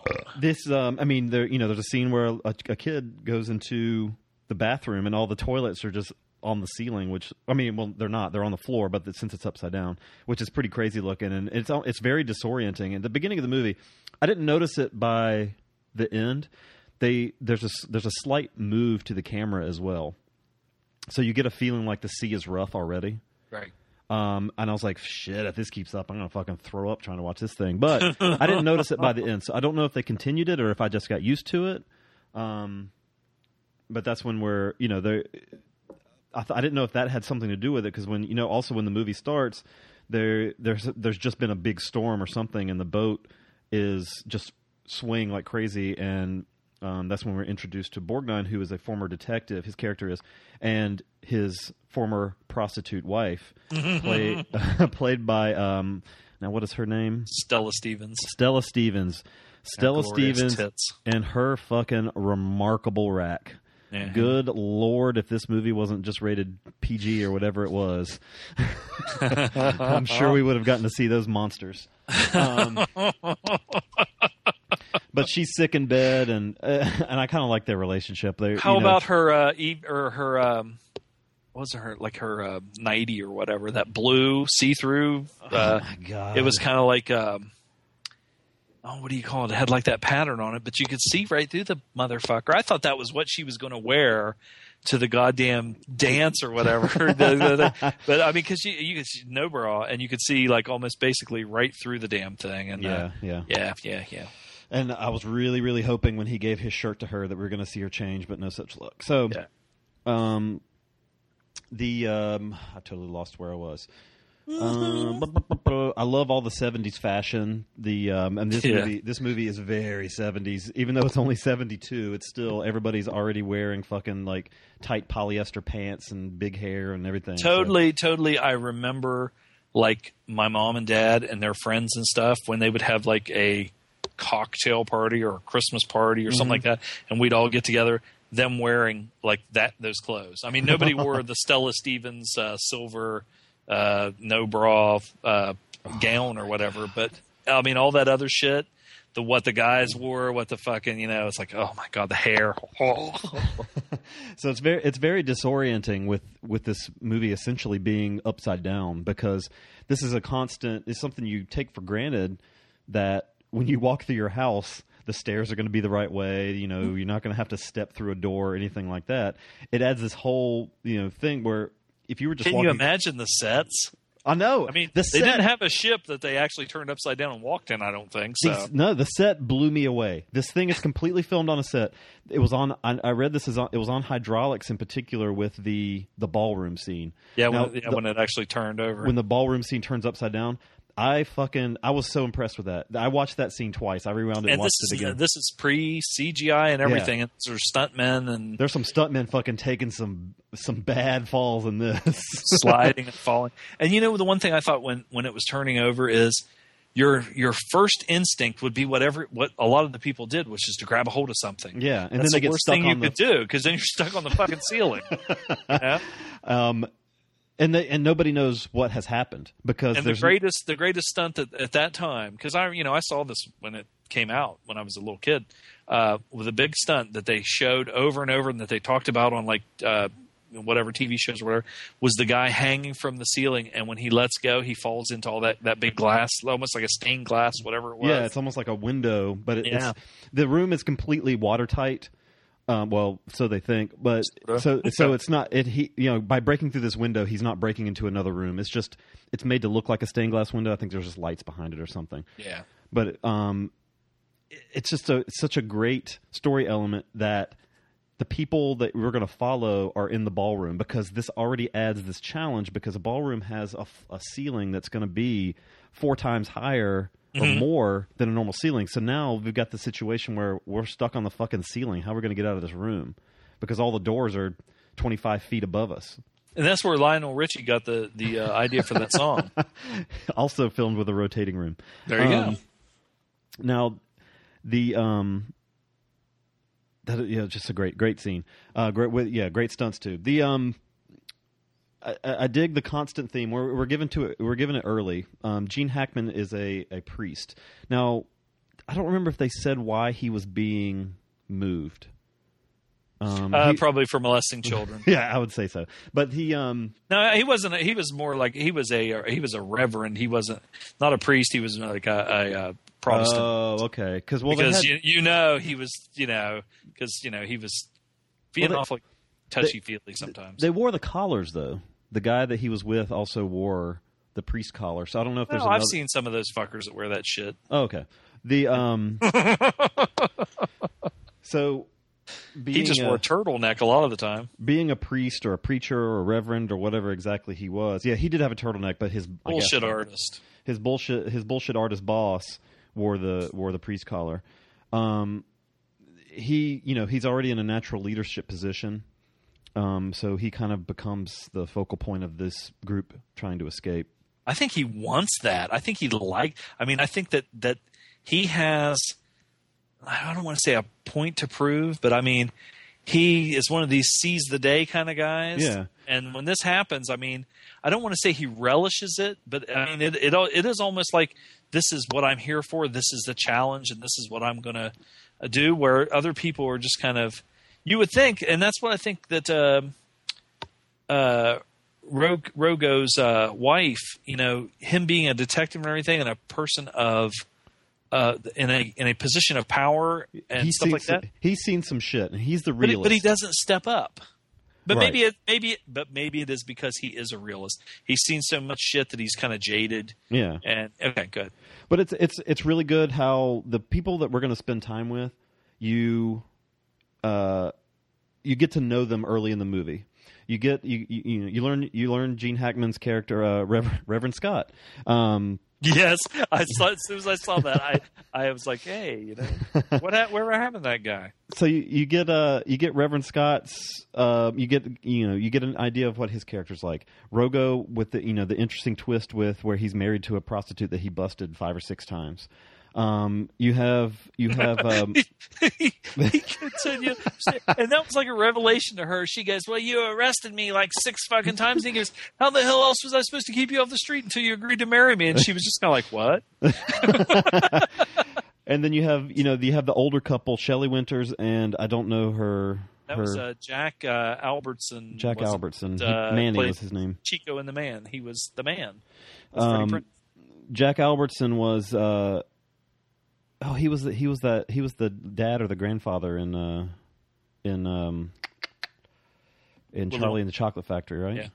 Um, Yeah. So the um. So whoa, they have that was the, your manic sneeze for the day. The and the, you, so you have this that older the couple. over there screaming. traveling to I think Israel or something to see their grandkid who they've not met yet. There's just been born, and um, so you get to know them. That their grandkid's name was Melvin Gibson. I didn't wait. They said that. Mhm. I don't remember that. Um, wait, who's Melvin Gibson? I don't know who Melvin Gibson is. Sorry. Dude. Oh, Mel- Mel, Gibson. God, Jesus. Jeez, that took way too long. that took way too long. Um, maybe they're maybe he's Palestinian. The uh, um, carry carry on. carry on. I'm sorry. The uh, now pretty. You get a kind of a feeling because of him kind of taking the reins that Ha- Hackman is almost cocky. Yeah, and I And- think that I think that really kind of digs at Borgnine. It kind of like pisses him off. Like you know, Yeah. who the fuck are you? You know, And well, and I felt the same way. Maybe I'm maybe I'm more of a Borgnine. Maybe I'm more of a a um oh, he was cocky. He was kind of you know, yeah. Maybe I'm more of a Rogo kind of guy. But I You would was- have died. You would have just laid down and died. I probably would have. But sucking on Stella Stevens' tits. uh, oh my god, I wasn't entirely on Gene Hackman's side for some of the movie. Well, You there know- were times there, especially at the beginning, where he okay, he takes charge and he's like, "We're gonna go do this. We're gonna go." And like Hackman, he kind of he even when he when he when he gets madder and yells, he, his voice gets higher, and he's he's a tough guy, but you know Yeah. it does. And but there's people that are sitting there and they're- and and y- y- now you know because of the movie, you know that okay, these are the main people, and that he's probably doing the right thing. But if you were there, you'd probably be like, "Who the fuck's this asshole? Sit down, shut up." This guy that's the head of the boat, or one of the people that's in charge, is telling us to stay here. Right. So I God mean- told him to, and you know, you, you got to have faith. But yeah, that I mean, like I said, like I said earlier, that that that theme of faith, that faith, faith, that's brought Faith. up, that's throughout throughout the film. You know, even even he, even he has moments of back and forth, which is which is kind of neat for me. Um, I was but his whole theory, though, um, he was a preacher or a priest or whatever. But he was almost. I think one of the when you said why did he get moved, I think it was because he had a maverick kind of attitude, which was don't sit here and pray, don't get down on your knees, don't believe. He didn't. It wasn't faith that he believed in. It was don't quit. Well, it kind of Help was at the same time because they're going to an area of the boat where they he just thinks that's what's that's what's going to be their salvation. They can't No, stay but- where they are. They've got to move. They got to move forward. They have to go to this use place. logic. Right. which was you know this part okay first of all the way the boat's sitting and everything this part's you know probably underwater blah blah blah blah blah we need to go to this part but then the the oh my god the obnoxious annoying fucking little kid is telling him say hey you know i went with this guy and this guy told me this is the the uh, thinnest part of Yeah, the, the, it's the only one inch thick, and then so it wasn't like, he was just going like, you know, I think maybe let's see, let's see. Uh, God told me I should go up here. You know, he wasn't going as much on that. His his faith was was more along the lines of, um, I have faith that if we try something good will happen. and we do this ourselves, then you know something good will happen. But if we just sit down and just say and do absolutely nothing except pray, you're a fucking goner. yeah, yeah. And that's how some people think, though. You know, But uh, losers. the the set is just incredible. Um, the the the complete budget, besides paying you know Borgnine and Hackman and all those guys, the Red complete- buttons. the, Red Buttons. The, the complete budget had to uh, entirely must have been spent on this amazing set because there's upside down rooms everywhere. There's fucking areas just that all of a sudden will just fill with water. I mean, obviously they had to have sealed off sealed off these rooms and made it so they were, weren't just flooding the cameras and shit. and these people, these actors, eh, this is this had to have been a physically demanding movie Cold because and they shitty. look fucking tired, dude. Oh yeah. um, Well, you know they're in that water all the fucking time, and they Yeah. probably take after take after take. And but uh now I got to ask there's a scene where Borgnine jumps in um water. I think they must be in one of the like I don't know if, I don't know if they're called, they're, they're probably not called this the smokestacks or Is that whatever. when he was trying to save trying uh, to save one of the waiters or something that was with him? Galen from Planet of the Apes? Yeah, or not Galen, uh, Cornelius. Uh, there's a, so there's explosions in the boat that keep happening underneath them, which is the top of the boat. But Hmm. the um, so what what happened? The boat shakes, things happen, or and it allows water to enter new areas.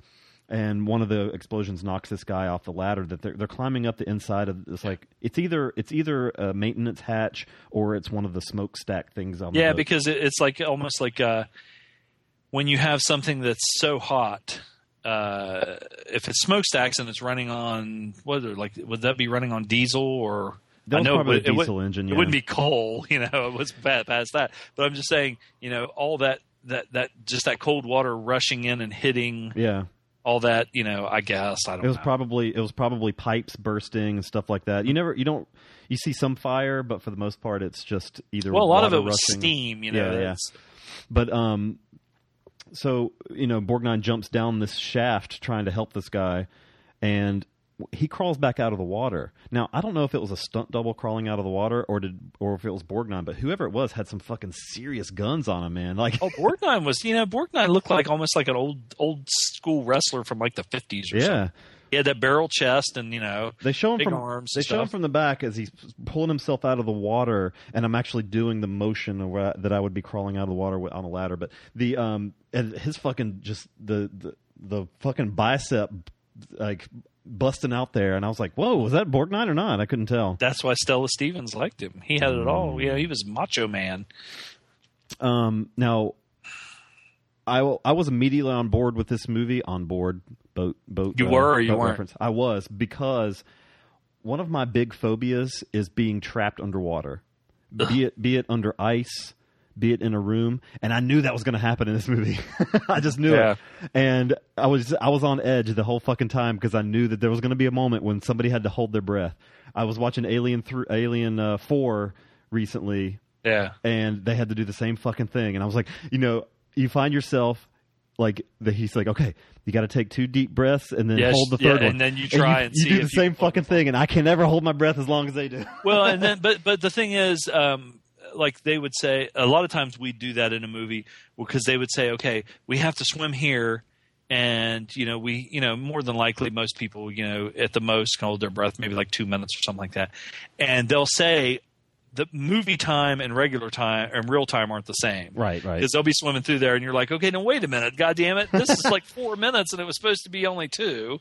Nobody can hold their breath that long, so we'd we'd always do that too. Yeah, yeah. So The pressure The, um, inside the ship would have been much greater than the outside pressure with all the doors open inside the ship.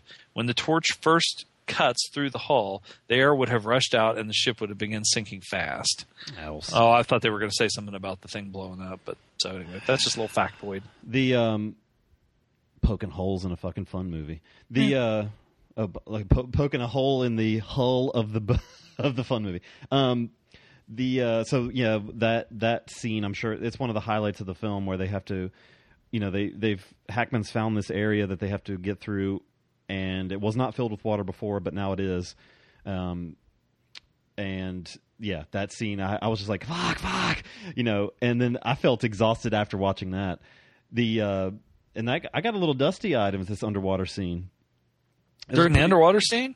right? At, well, right after Okay. Oh yeah, Um, yeah, yeah, yeah, yeah. the uh, but you know it's really awesome um, when you know Hackman's going through first, and uh, Shelley Winters takes it upon herself to go w- help him. Mhm. I fuck it. I, I I laughed out loud when she did the dive into the water because she wanted to go first because she said she was a swimming champion, like underwater Mm-hmm. swimming champion when she was in high school. But now she's kind of chubby. With she, they make some fat jokes in the movie, which Unless you're on that one uh, group and then she's hot. right, uh, but What? really funny when they were helping her get up this upside down staircase on the on the you know the slanted all it is a slanted ceiling and um, Where they have to put the uh, they put hose the, around they put the hose around her and kind of drag her up and he's like the little kid's like it's okay I helped my dad lift a 600 pound hair, uh, uh, marlin into a boat just last year oh, there were endless at this time when this came out. You know, uh, um, there. I remember seeing it and people just laughing out loud and even talking about it after the movie when Stella Stevens goes, "I'm going first if, in case fat ass gets stuck," and people just busting on Shelley Winters. There was parodies in like Mad Magazine and all these parodies. There's parodies online right now if you've put in. Uh, Poseidon Adventure on Google image search of, of like uh, the I think the guy from fucking Mad TV that played Oh. Curly, you know, dressed up like her swimming and stuff. But you know, I did read, and I was talking to Emily about this because I thought she was the one that wrote a a blog about this, about how you know people. It was just so acceptable that people made fun of Shelley Winters and her weight during this movie, but how it was kind of cruel. and uh, oh, sorry, I just ate a sandwich. Anyway, um, no, uh, but I think though the movie, first of all, that's dialogue that was written. She was okay with it because she did it, and Yeah, yeah. and not only that, but that was what they were going for, you know. So, you know, whatever. She Whatever. was fatty, Uh, but, and she uh, and she was a hero, you know. So she fuck, did and know? she had skinny little legs when she was when she was swimming underwater Hey, uh, Shelley Winters was a good-looking woman or a hot chick when she was young, you know, I mean, and uh, like I said, she gained weight for this real, for this role, so I'm not sure what. and never lost it. Never. Oh, that's too bad. She she liked she liked the process of gaining it, so probably just stuck with Well, it. don't we all? Yeah, I know I do. Uh, motherfucker.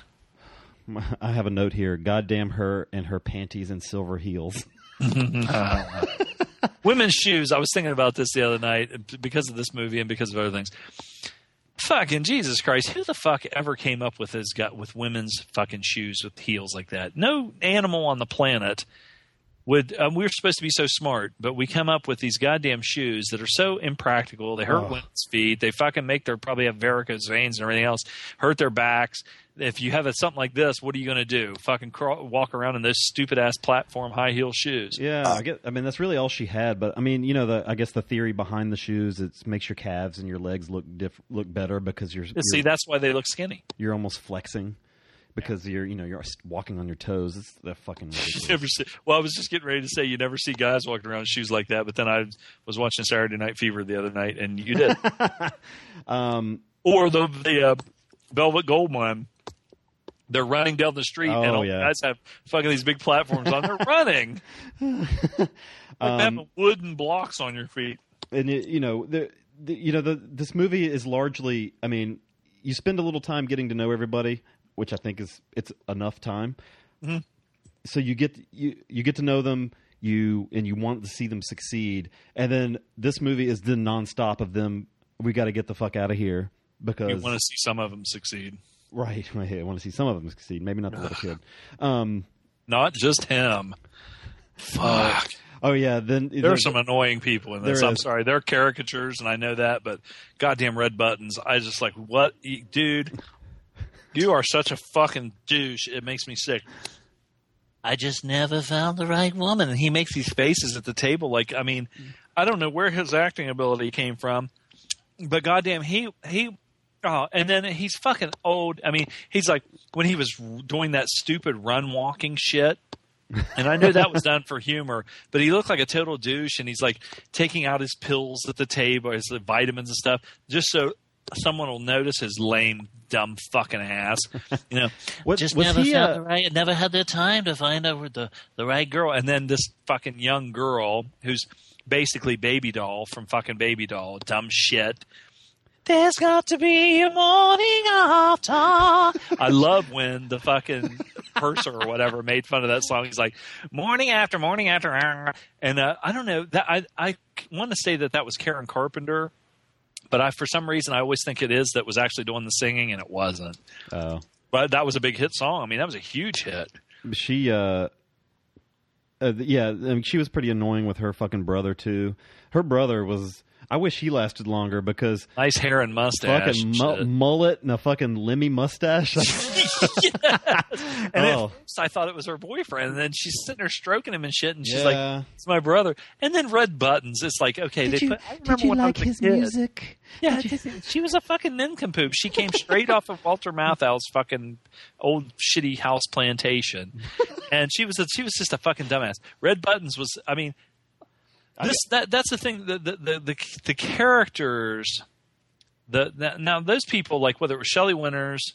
Uh, and her husband, Red Buttons, that dumb shit fucking blonde girl, Nancy Drew, the fucking annoying kid, um, and um, Gene Hackman at times you're like okay enough with the fucking yelling at people yeah, already. and my God, what about his comb over? It wasn't. it wasn't super bad until he was on deck talking to the other preacher, and the wind was blowing, and you're like, Jesus Christ! Look at that shine under there. That that poor guy. That poor guy must have lo- lost his hair in his twenties. He was trying to cover it up, man. And how about the look? I, I don't want to like jump in and fucking like, do you, hey man, how about, about that? But, but you know, we're we're running low. It's almost four o'clock. Anyway, Oh uh, Jesus!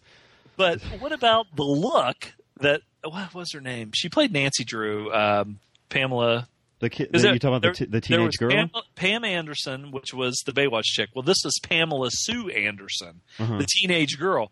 The look, she looked like she.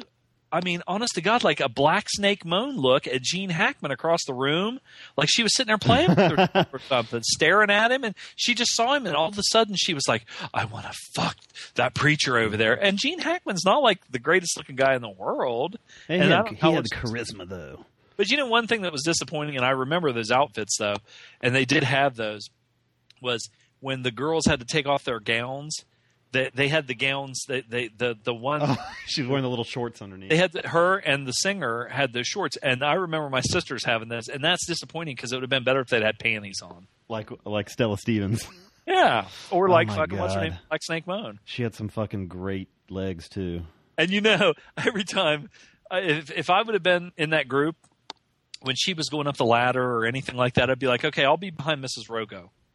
So when she's going up the ladder, I look at her fucking ass going up. Oh to, my god! Yeah, I was looking right up, and that camera made no no uh no t- didn't try to hide it whatsoever. It was a straight up shot right up the, bat- the- back of yeah. her shirt. at the beginning when she was wearing the blue thing and when she was sick in bed, and then when she was at the party with the gold gown on and no bra. Ninety percent of the time, I was looking at her tits, yeah, yeah. and or trying to see the guys feeling them up, like when they were either dancing or sitting at the table and they start singing "Auld Lang Syne," and Hackman has his arm around her waist and shit. And so I'm like, okay, here's the preacher, man. It seemed like Hackman had at one time he had these two girls and they both got killed because they She- weren't in the movie later. And he's got them both, and he's got his arms real low on their waist and stuff. she is from a place called Hot Coffee, Mississippi. Hot pussy, Mississippi is where she's from. Hot Peace, Mississippi. Even when I was a little boy, okay, now this was made in '72, and I was born in '65. I fucking just thought she was so sexy. I was like, oh, becoming. She was one. She was like a a, uh fucking uh, you know sex uh, symbol at that time, big time. Mm-hmm. That Jesus Christ, man, she had that was the brawless age, and it was awesome. so um, I you wanted know, to fucking kick Red Buttons right in his fucking stupid. He was just out- such a douche, man. was, I hate was, him. was he supposed to be? Was he a, an employee on the boat, or was he a, um, a passenger? I think he's a just a passenger, wasn't he? I couldn't tell because he was like nobody really had like the same. He had a different looking tuxedo. Something about him. I don't No, know. he was just a fucking douche, man. He was just an annoying douche that uh, if you were on that boat, you would know who he was because you'd be like, "There's that guy that's by himself, this douche." And he's and he always wanted people. To, he always did shit so people would Feel notice sorry him. for him. yeah. Do that stupid fucking walk running where he just looked like a fucking idiot, taking out all these pills at the table, just so you know, and you know he's doing it. Just and he's got this look on his face like, you know, I just never felt the type, and I'm this and I'm that. And I'm like, God damn it, motherfucker!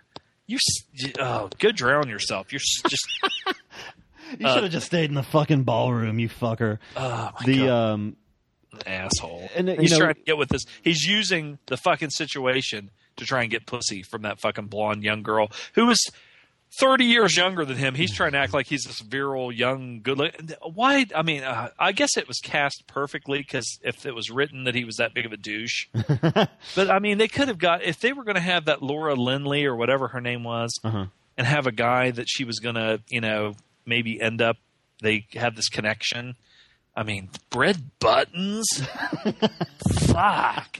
So, um, you know, you the the tension builds nicely in this film. The pacing's well because you know after the after the huge ballroom scene, you know, it builds bo- more and more after that, where they're having to they're coming across some more just like crazy shit in it, and it's almost like they're going through hell at times. You know, there's like fire shooting out, fucking steam, and And at the one time you they look over and down another hallway, you just see like almost like zombie like yeah, there's a whole bunch of people. They thought everybody was dead, and here's these people just walking. they're just we're just going this. That way. was kind of spooky when I saw it. Yeah, the child. um, but there's a there's this. Um, I I love the scene. It's just badass. With one, I posted a screenshot of it of Borgnine like hanging one arm off this ladder. He's fucking. He's yelling at Hackman, and he's like leaning back. There's fire behind him. I think I just moved away from the mic while I was talking because I was like doing the same motion. And he's like, "Yeah." I'm not going to say what he said, but the um, I love that fucking scene. And then Hackman. that was great. That was fucking one of my probably Oh. out of the whole movie. Borgnine and Hackman in that in that scene that you're talking about Yep, was yep. just fucking awesome. That was that showed th- their the, his Borgnine's acting chops Yeah. There was a good part of the movie where he was kind of like the you know a caricature of you Mm-hmm. know kind of him and his wife just bickering, which was funny. Those two bickering and fighting all the time. You know, they they loved each other, but boy, they would just bust each other. She was crude, and he was always embarrassed because she was crude. And, you know, and why didn't you wear any? I told you to wear under. It sounded like my my fucking mom and dad. I told you to wear underwear. and then the you know then the great the great scene with Hackman uh, twisting the valve and yelling at you know at somebody. oh Um, yeah, that was that was uh, pretty. I love. I that mean, scene. that, those were- those uh, in the in the movie. I mean, I know Hackman had a, a great majority of of of the dialogue as far as anybody else. The you know the important scenes, and Borgnine had some too. But that scene and the Borgnine scene Yeah. were the two most to me. Well, the Shelley Winters thing, she's good too. I this is good. but it, but but with her, to me, the the the the, the big powerful scene with her, it wasn't as much and she's a she's a really good actress. You know, Yeah. I maybe even a great actress in in some of the stuff she was in when she was younger. But it was more what I don't think it was as much like uh, her dialogue or what she was had to say at that time. Whereas with Borgnine and Hackman and the and their two really emotional, important th- scenes, it was more you know. It was sure it was phys- the physical of Borgnine, almost like this raging, you know, "Ugh," And the fire behind him was awesome. yeah, Yeah. yeah. It reminded me of when he was in Devil's Rain and he played the devil, but it wasn't anything like that. But Right, right. he was in hell, purgatory, hell, heaven, all that shit. Um, this is um. Well, uh, let's get into your notes here. I mean, I, I don't know how much more you have, but No, I don't have that much. Um, I like I said, I have a, a a weird perspective or a different or an interesting perspective because I saw this when I was you know a little kid, um, you know probably seven years old or eight years old or something like that. At this time, okay, when I was a little kid, I loved this movie. This and like Planet of the Apes, uh, maybe like Butch Cassidy and the Sundance Kid, Planet of the Apes. Poseidon Adventure, Billy Jack, and you know were like my my fucking favorite Green Berets, my my little kid favorite movies. And uh, I remember loving this movie, being out in my backyard playing the Poseidon Adventure. you know, and, just you know, you had that imagination and climbing up a tree and pretending I was climbing up through the decks and doing all this and that, fucking thinking Stella Stevens was so fucking hot. But also, I remember at that time. I played Ghostbusters when I was. That was my. Yeah, movie. I mean, it was weird. When it, it was, you know, when you were a kid, your imagination was just so. Now, now my imagination is only great when I'm getting ready to go to sleep and I want to crank one out and go to sleep. Uh, then it's really, it, it, it is very vivid. It still works pretty good then. Um, but um, I also remember seriously being in love with the chick that was the singer in the band, Could- probably because she was young, right? And you know, and and everything. Now I look at her and I'm annoyed, and I don't even think she was like any really super hot or anything. I guess I'm gravitating towards Stella Stevens Mhm. because you know of her. Because my mom. But then, then I also remember when uh, when uh, Pamela Sue Anderson, aka Nancy Drew from TV, uh, after this movie, and then she was, you know, they had the Nancy Drew Hardy Boys show, which would be on Sunday night. One week it would be Parker Stevenson and Shaun Cassidy as the Hardy Boys. The next week it would be a Nancy Drew mystery or whatever. And then she was in this movie, and then she posed for Playboy. And she must have only been like 18 years old. As soon as she got of age, she posed for Playboy, and everybody freaked out. they were like, "Oh my God, Nancy!" And it was called, it said on Playboy, "Nancy Drew grows up." And so anyway, um, I remember that. Um, Roddy McDowall uh, is the he was like the waiter in this, you know, and he was in Planet of the Apes, played Cornelius and everything, and he has a giant cock in real life. and then you know, I, my, my sister got me the Hollywood Babylon part like three or whatever book, and it has all these pictures of all these old Hollywood stars when they before they were famous and they were doing like nude modeling and shit, and him and Aldo Ray and Forrest Tucker and fucking all these guys. I mean, here they are, the, you know, these big fucking schlongs, and Roddy McDowall had a big dick, uh, but I, I think he was, you know. Uh, um, any of our uh, gay listeners out there, you would be happy probably because Roddy McDowall wasn't a bad looking guy, but he, I think he was gay. So either that or bisexual. So, you know, if you might watch this movie and look at him now after I tell you this, like we were looking at Stella Stevens' boobs. So I have we have something for everybody on Silver and Gold. Uh, that kid, I hated him. I thought he was annoying even back then. He's still fucking annoying. He was so fucking obnoxious. And I think they did that for a reason and one of them after i had went to you know myrtle beach with my and had to deal with 14 year old two 14 year old girls maybe kids aren't that obnoxious you know so uh, even though he was obnoxious and i thought it maybe was overplayed a little bit now that i think about it as the words are coming out of my mouth maybe it wasn't uh, i thought a lot of the characters I never thought I would fucking sit here on a Thursday afternoon and Google search Roddy McDowall penis. But go did ahead. you find a picture of him Not yet. Okay. Still looking. Uh, but uh, why not? You know, hey, whatever. Uh, I appreciate a large penis. Um, you know, don't see one very often. Um, or hound. Anyway, um, I thought now this this movie. I think if I remember correctly, this I I was thinking that this movie was the movie that kicked off the disaster movie craze. Had to have been. I think it was actually before Airport. It was actually before Towering Inferno. It was actually before some of the other ones. And they actually did make a sequel to this movie, which was like uh, Return to the Poseidon Adventure or something like that, which had absolutely nothing to do with the movie other than uh, they made up a um, Beyond the Poseidon Adventure, which starred Michael Caine um, and Sally uh, Fields. Um, but if I remember correctly about this one, it was a it was a flop. It was a bomb. Uh, had a big cast. Michael this movie Caine- was a flop.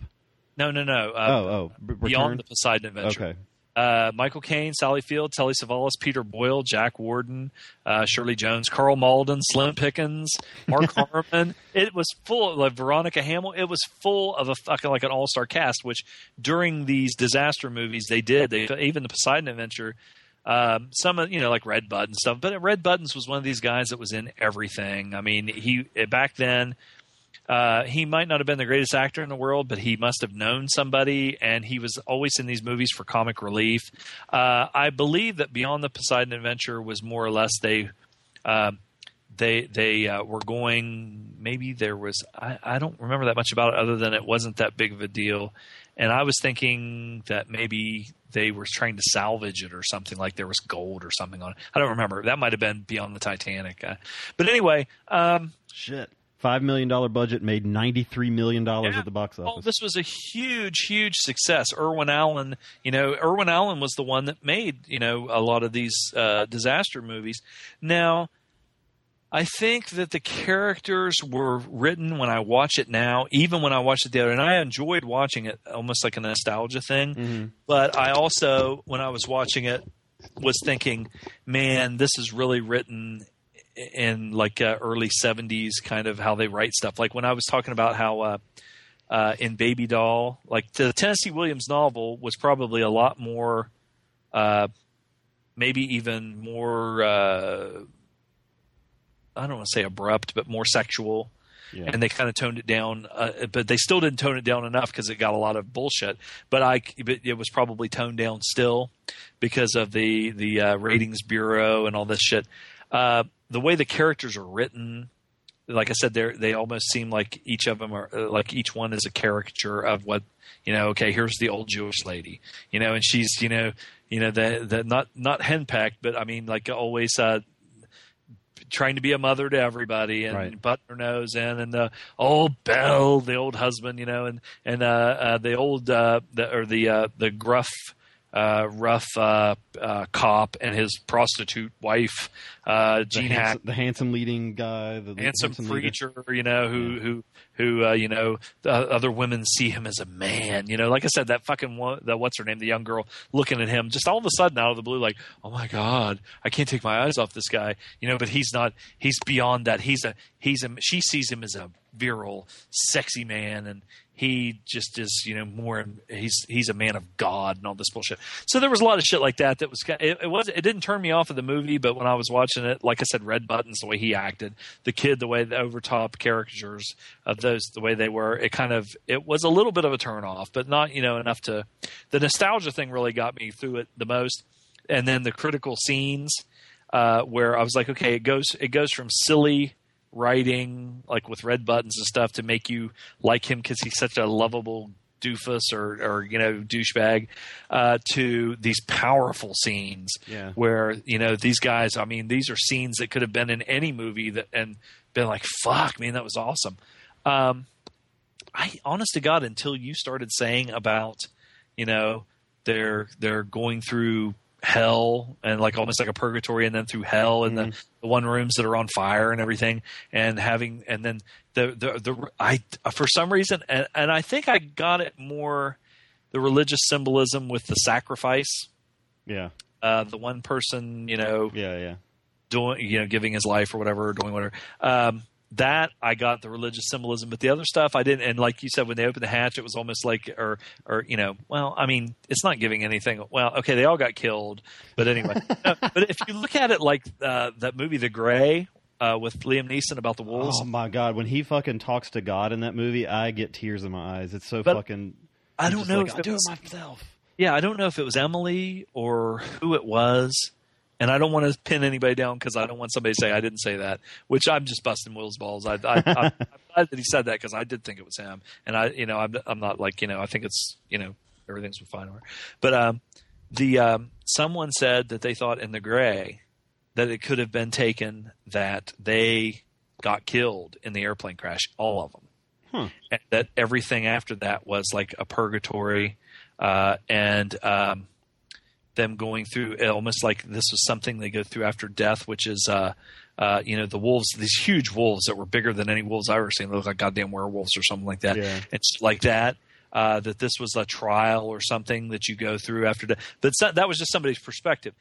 If you take that and put it into the Poseidon adventure, that maybe they are going through hell, maybe they are doing this, maybe they are doing that. When the, at the end, maybe that was heaven, maybe that was Yeah. uh, being rescued, uh, these angels or whatever. Da, da, da.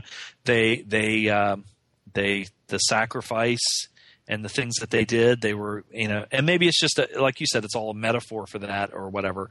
But you know, if you look at it that way, it it is pretty interesting even though i'm not a religious person i you know i i get on here and you know you're like ah you know uh, fucking stupid shit blah, blah, blah. but there is a certain a part of it that is you know it's interesting and the perspectives even if it's not christian religion like uh the um the uh, valhalla rising somebody saying that well you know maybe uh one eye was odin walking the earth Yeah, and yeah, yeah. this. You look at it that way, and it gives it a whole new look. And even if you're not a religious person, you can look at the spirituality of it and see. You know, they always say there's no atheist in foxholes or whatever. You know, it, it there's things like that that uh, uh, you know, soldier jumping on a hand grenade to save his friends, blah blah blah blah blah. Stuff like that that they talk about in the ninth configuration. There are things that happen that make you think, and it's not bad to think. It's but it's also not bad to question. I love I- I, I love a popcorn movie that makes you look further into it. yeah, And yeah. This is And- this is entertaining and and kind of has some depth at the same time. And that's the thing I like about our community is is there are things like that that I may never have thought about. Whether it's I just was looking at the at just what was in front of me and not looking through the cracks and not Mm-hmm. look to see read into it. Even like the Wild Bunch, a lot of the stuff that they talked about in that movie, uh, what he was going for with the the ants and the scorpions and the kids and this and that. Da, da, da, da. Um, it's cool because no matter how smart you fucking think you are or ego is or whatever, um, people see things from different perspectives because they live different lives Yeah. and they live, and they've had different experiences. So you know, it, it really is. That's that's what's great about our community. So anyway, but you know, that's like I said, I I um I don't know. Do you want to get into some ratings? Sure. Um, this this was uh, better than I thought it would be going in. I thought this was just going to be kind of a standard, like I said, popcorn fare. But um, acting universally good. Well, not universally. Their acting's kind of split. There's awesome, and then there's like, ugh. Uh, Yeah. Maybe they're acting. Maybe they're just acting, or maybe that's how they are in real life. I Well, like I said, I think that you you just had people that were. Um, representations of a certain type of person. No, but I mean, like even the actors, like I said, like Red Buttons. You, you Yeah. had guys that were were um, they just seemed like they were in everything back then. Yeah, if yeah. there was a ensemble cast, they were in it, and uh, you know, They're probably and- in with the uh, mafia somehow. Well, and we talk, oh, the, yeah, the Hollywood mafia. He was a go- or a knob gobbler. Um, anyway, no offense, but there was a lot of knob goblin, goblin noblin. Um, um, the Leslie Nielsen thing always amazed me because the one thing I knew Leslie Nielsen from from the time I was a kid was the Poseidon Adventure. And I always I liked his look. I thought he was a handsome guy. He was authoritative. He was cool in this movie and everything. And then when he started making airplane and stuff like that, it almost bothered me because I was like, I really liked Leslie Nielsen in these TV shows where he would play a killer or he would play a spy or a soldier or something like that. I th- I th- I thought he was kind of a cool guy. And then I was like, you know, man, I wish he would stop making that stupid shit. It was almost like Charlie Sheen. You see him in Platoon Yeah. and Wall Street, and then all of a sudden he's making Hot Shot Part Deux, and I was like, God damn, I mean, I wish Charlie Sheen would start making some some cool, good drama. But you know, uh, Leslie Nielsen became a hundred times more famous making airplane and yeah. shit uh, than he was in these roles. You know, so Um, I give this uh, an eight point five. Um, this this is a buy for me. Um, I, I need to see the remake. Does Kurt Russell play the Gene Hackman part in the new one? He's nah. It's it's different. It's Oh. just sort of the same, but it's different. He plays a gambler. Oh, Uh, okay. Um, like a- I, I it's like. like, I, you I thought this was great. Oh, sorry, I, ke- I, I kept cutting you off. you son of a bitch! You fucking cocksucker. Uh, Eight point five for me. Um, I would say when I was a kid, if when I watched it when I was a kid, I would probably give it like a fucking ten. Yeah. I loved it. It was just so you know the action and everything. I was like, you're standing there watching it with this wonder in your eyes. Oh my god, this is so great. Um, it drops down for me now because I think it's just the. Uh, um, I think it, it sh- kind of shows its age, even though, like I said, with Borgnine and Hackman, uh, the the uh, the scenes with them and the act, the actual Hackman acting. I mean, he's a fucking great actor. Um, uh, I would say seven point two five.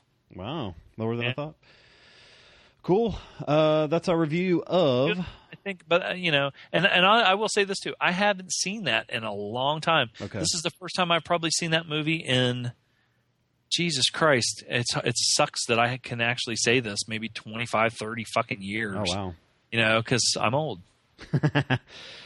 Awesome. So uh, that's our review of Poseidon Adventure. We're going to come back. we, don't, we don't have any feedback, so we'll be wrapping up the show. Talk about what we're watching next week. Uh, yeah, we'll be right back.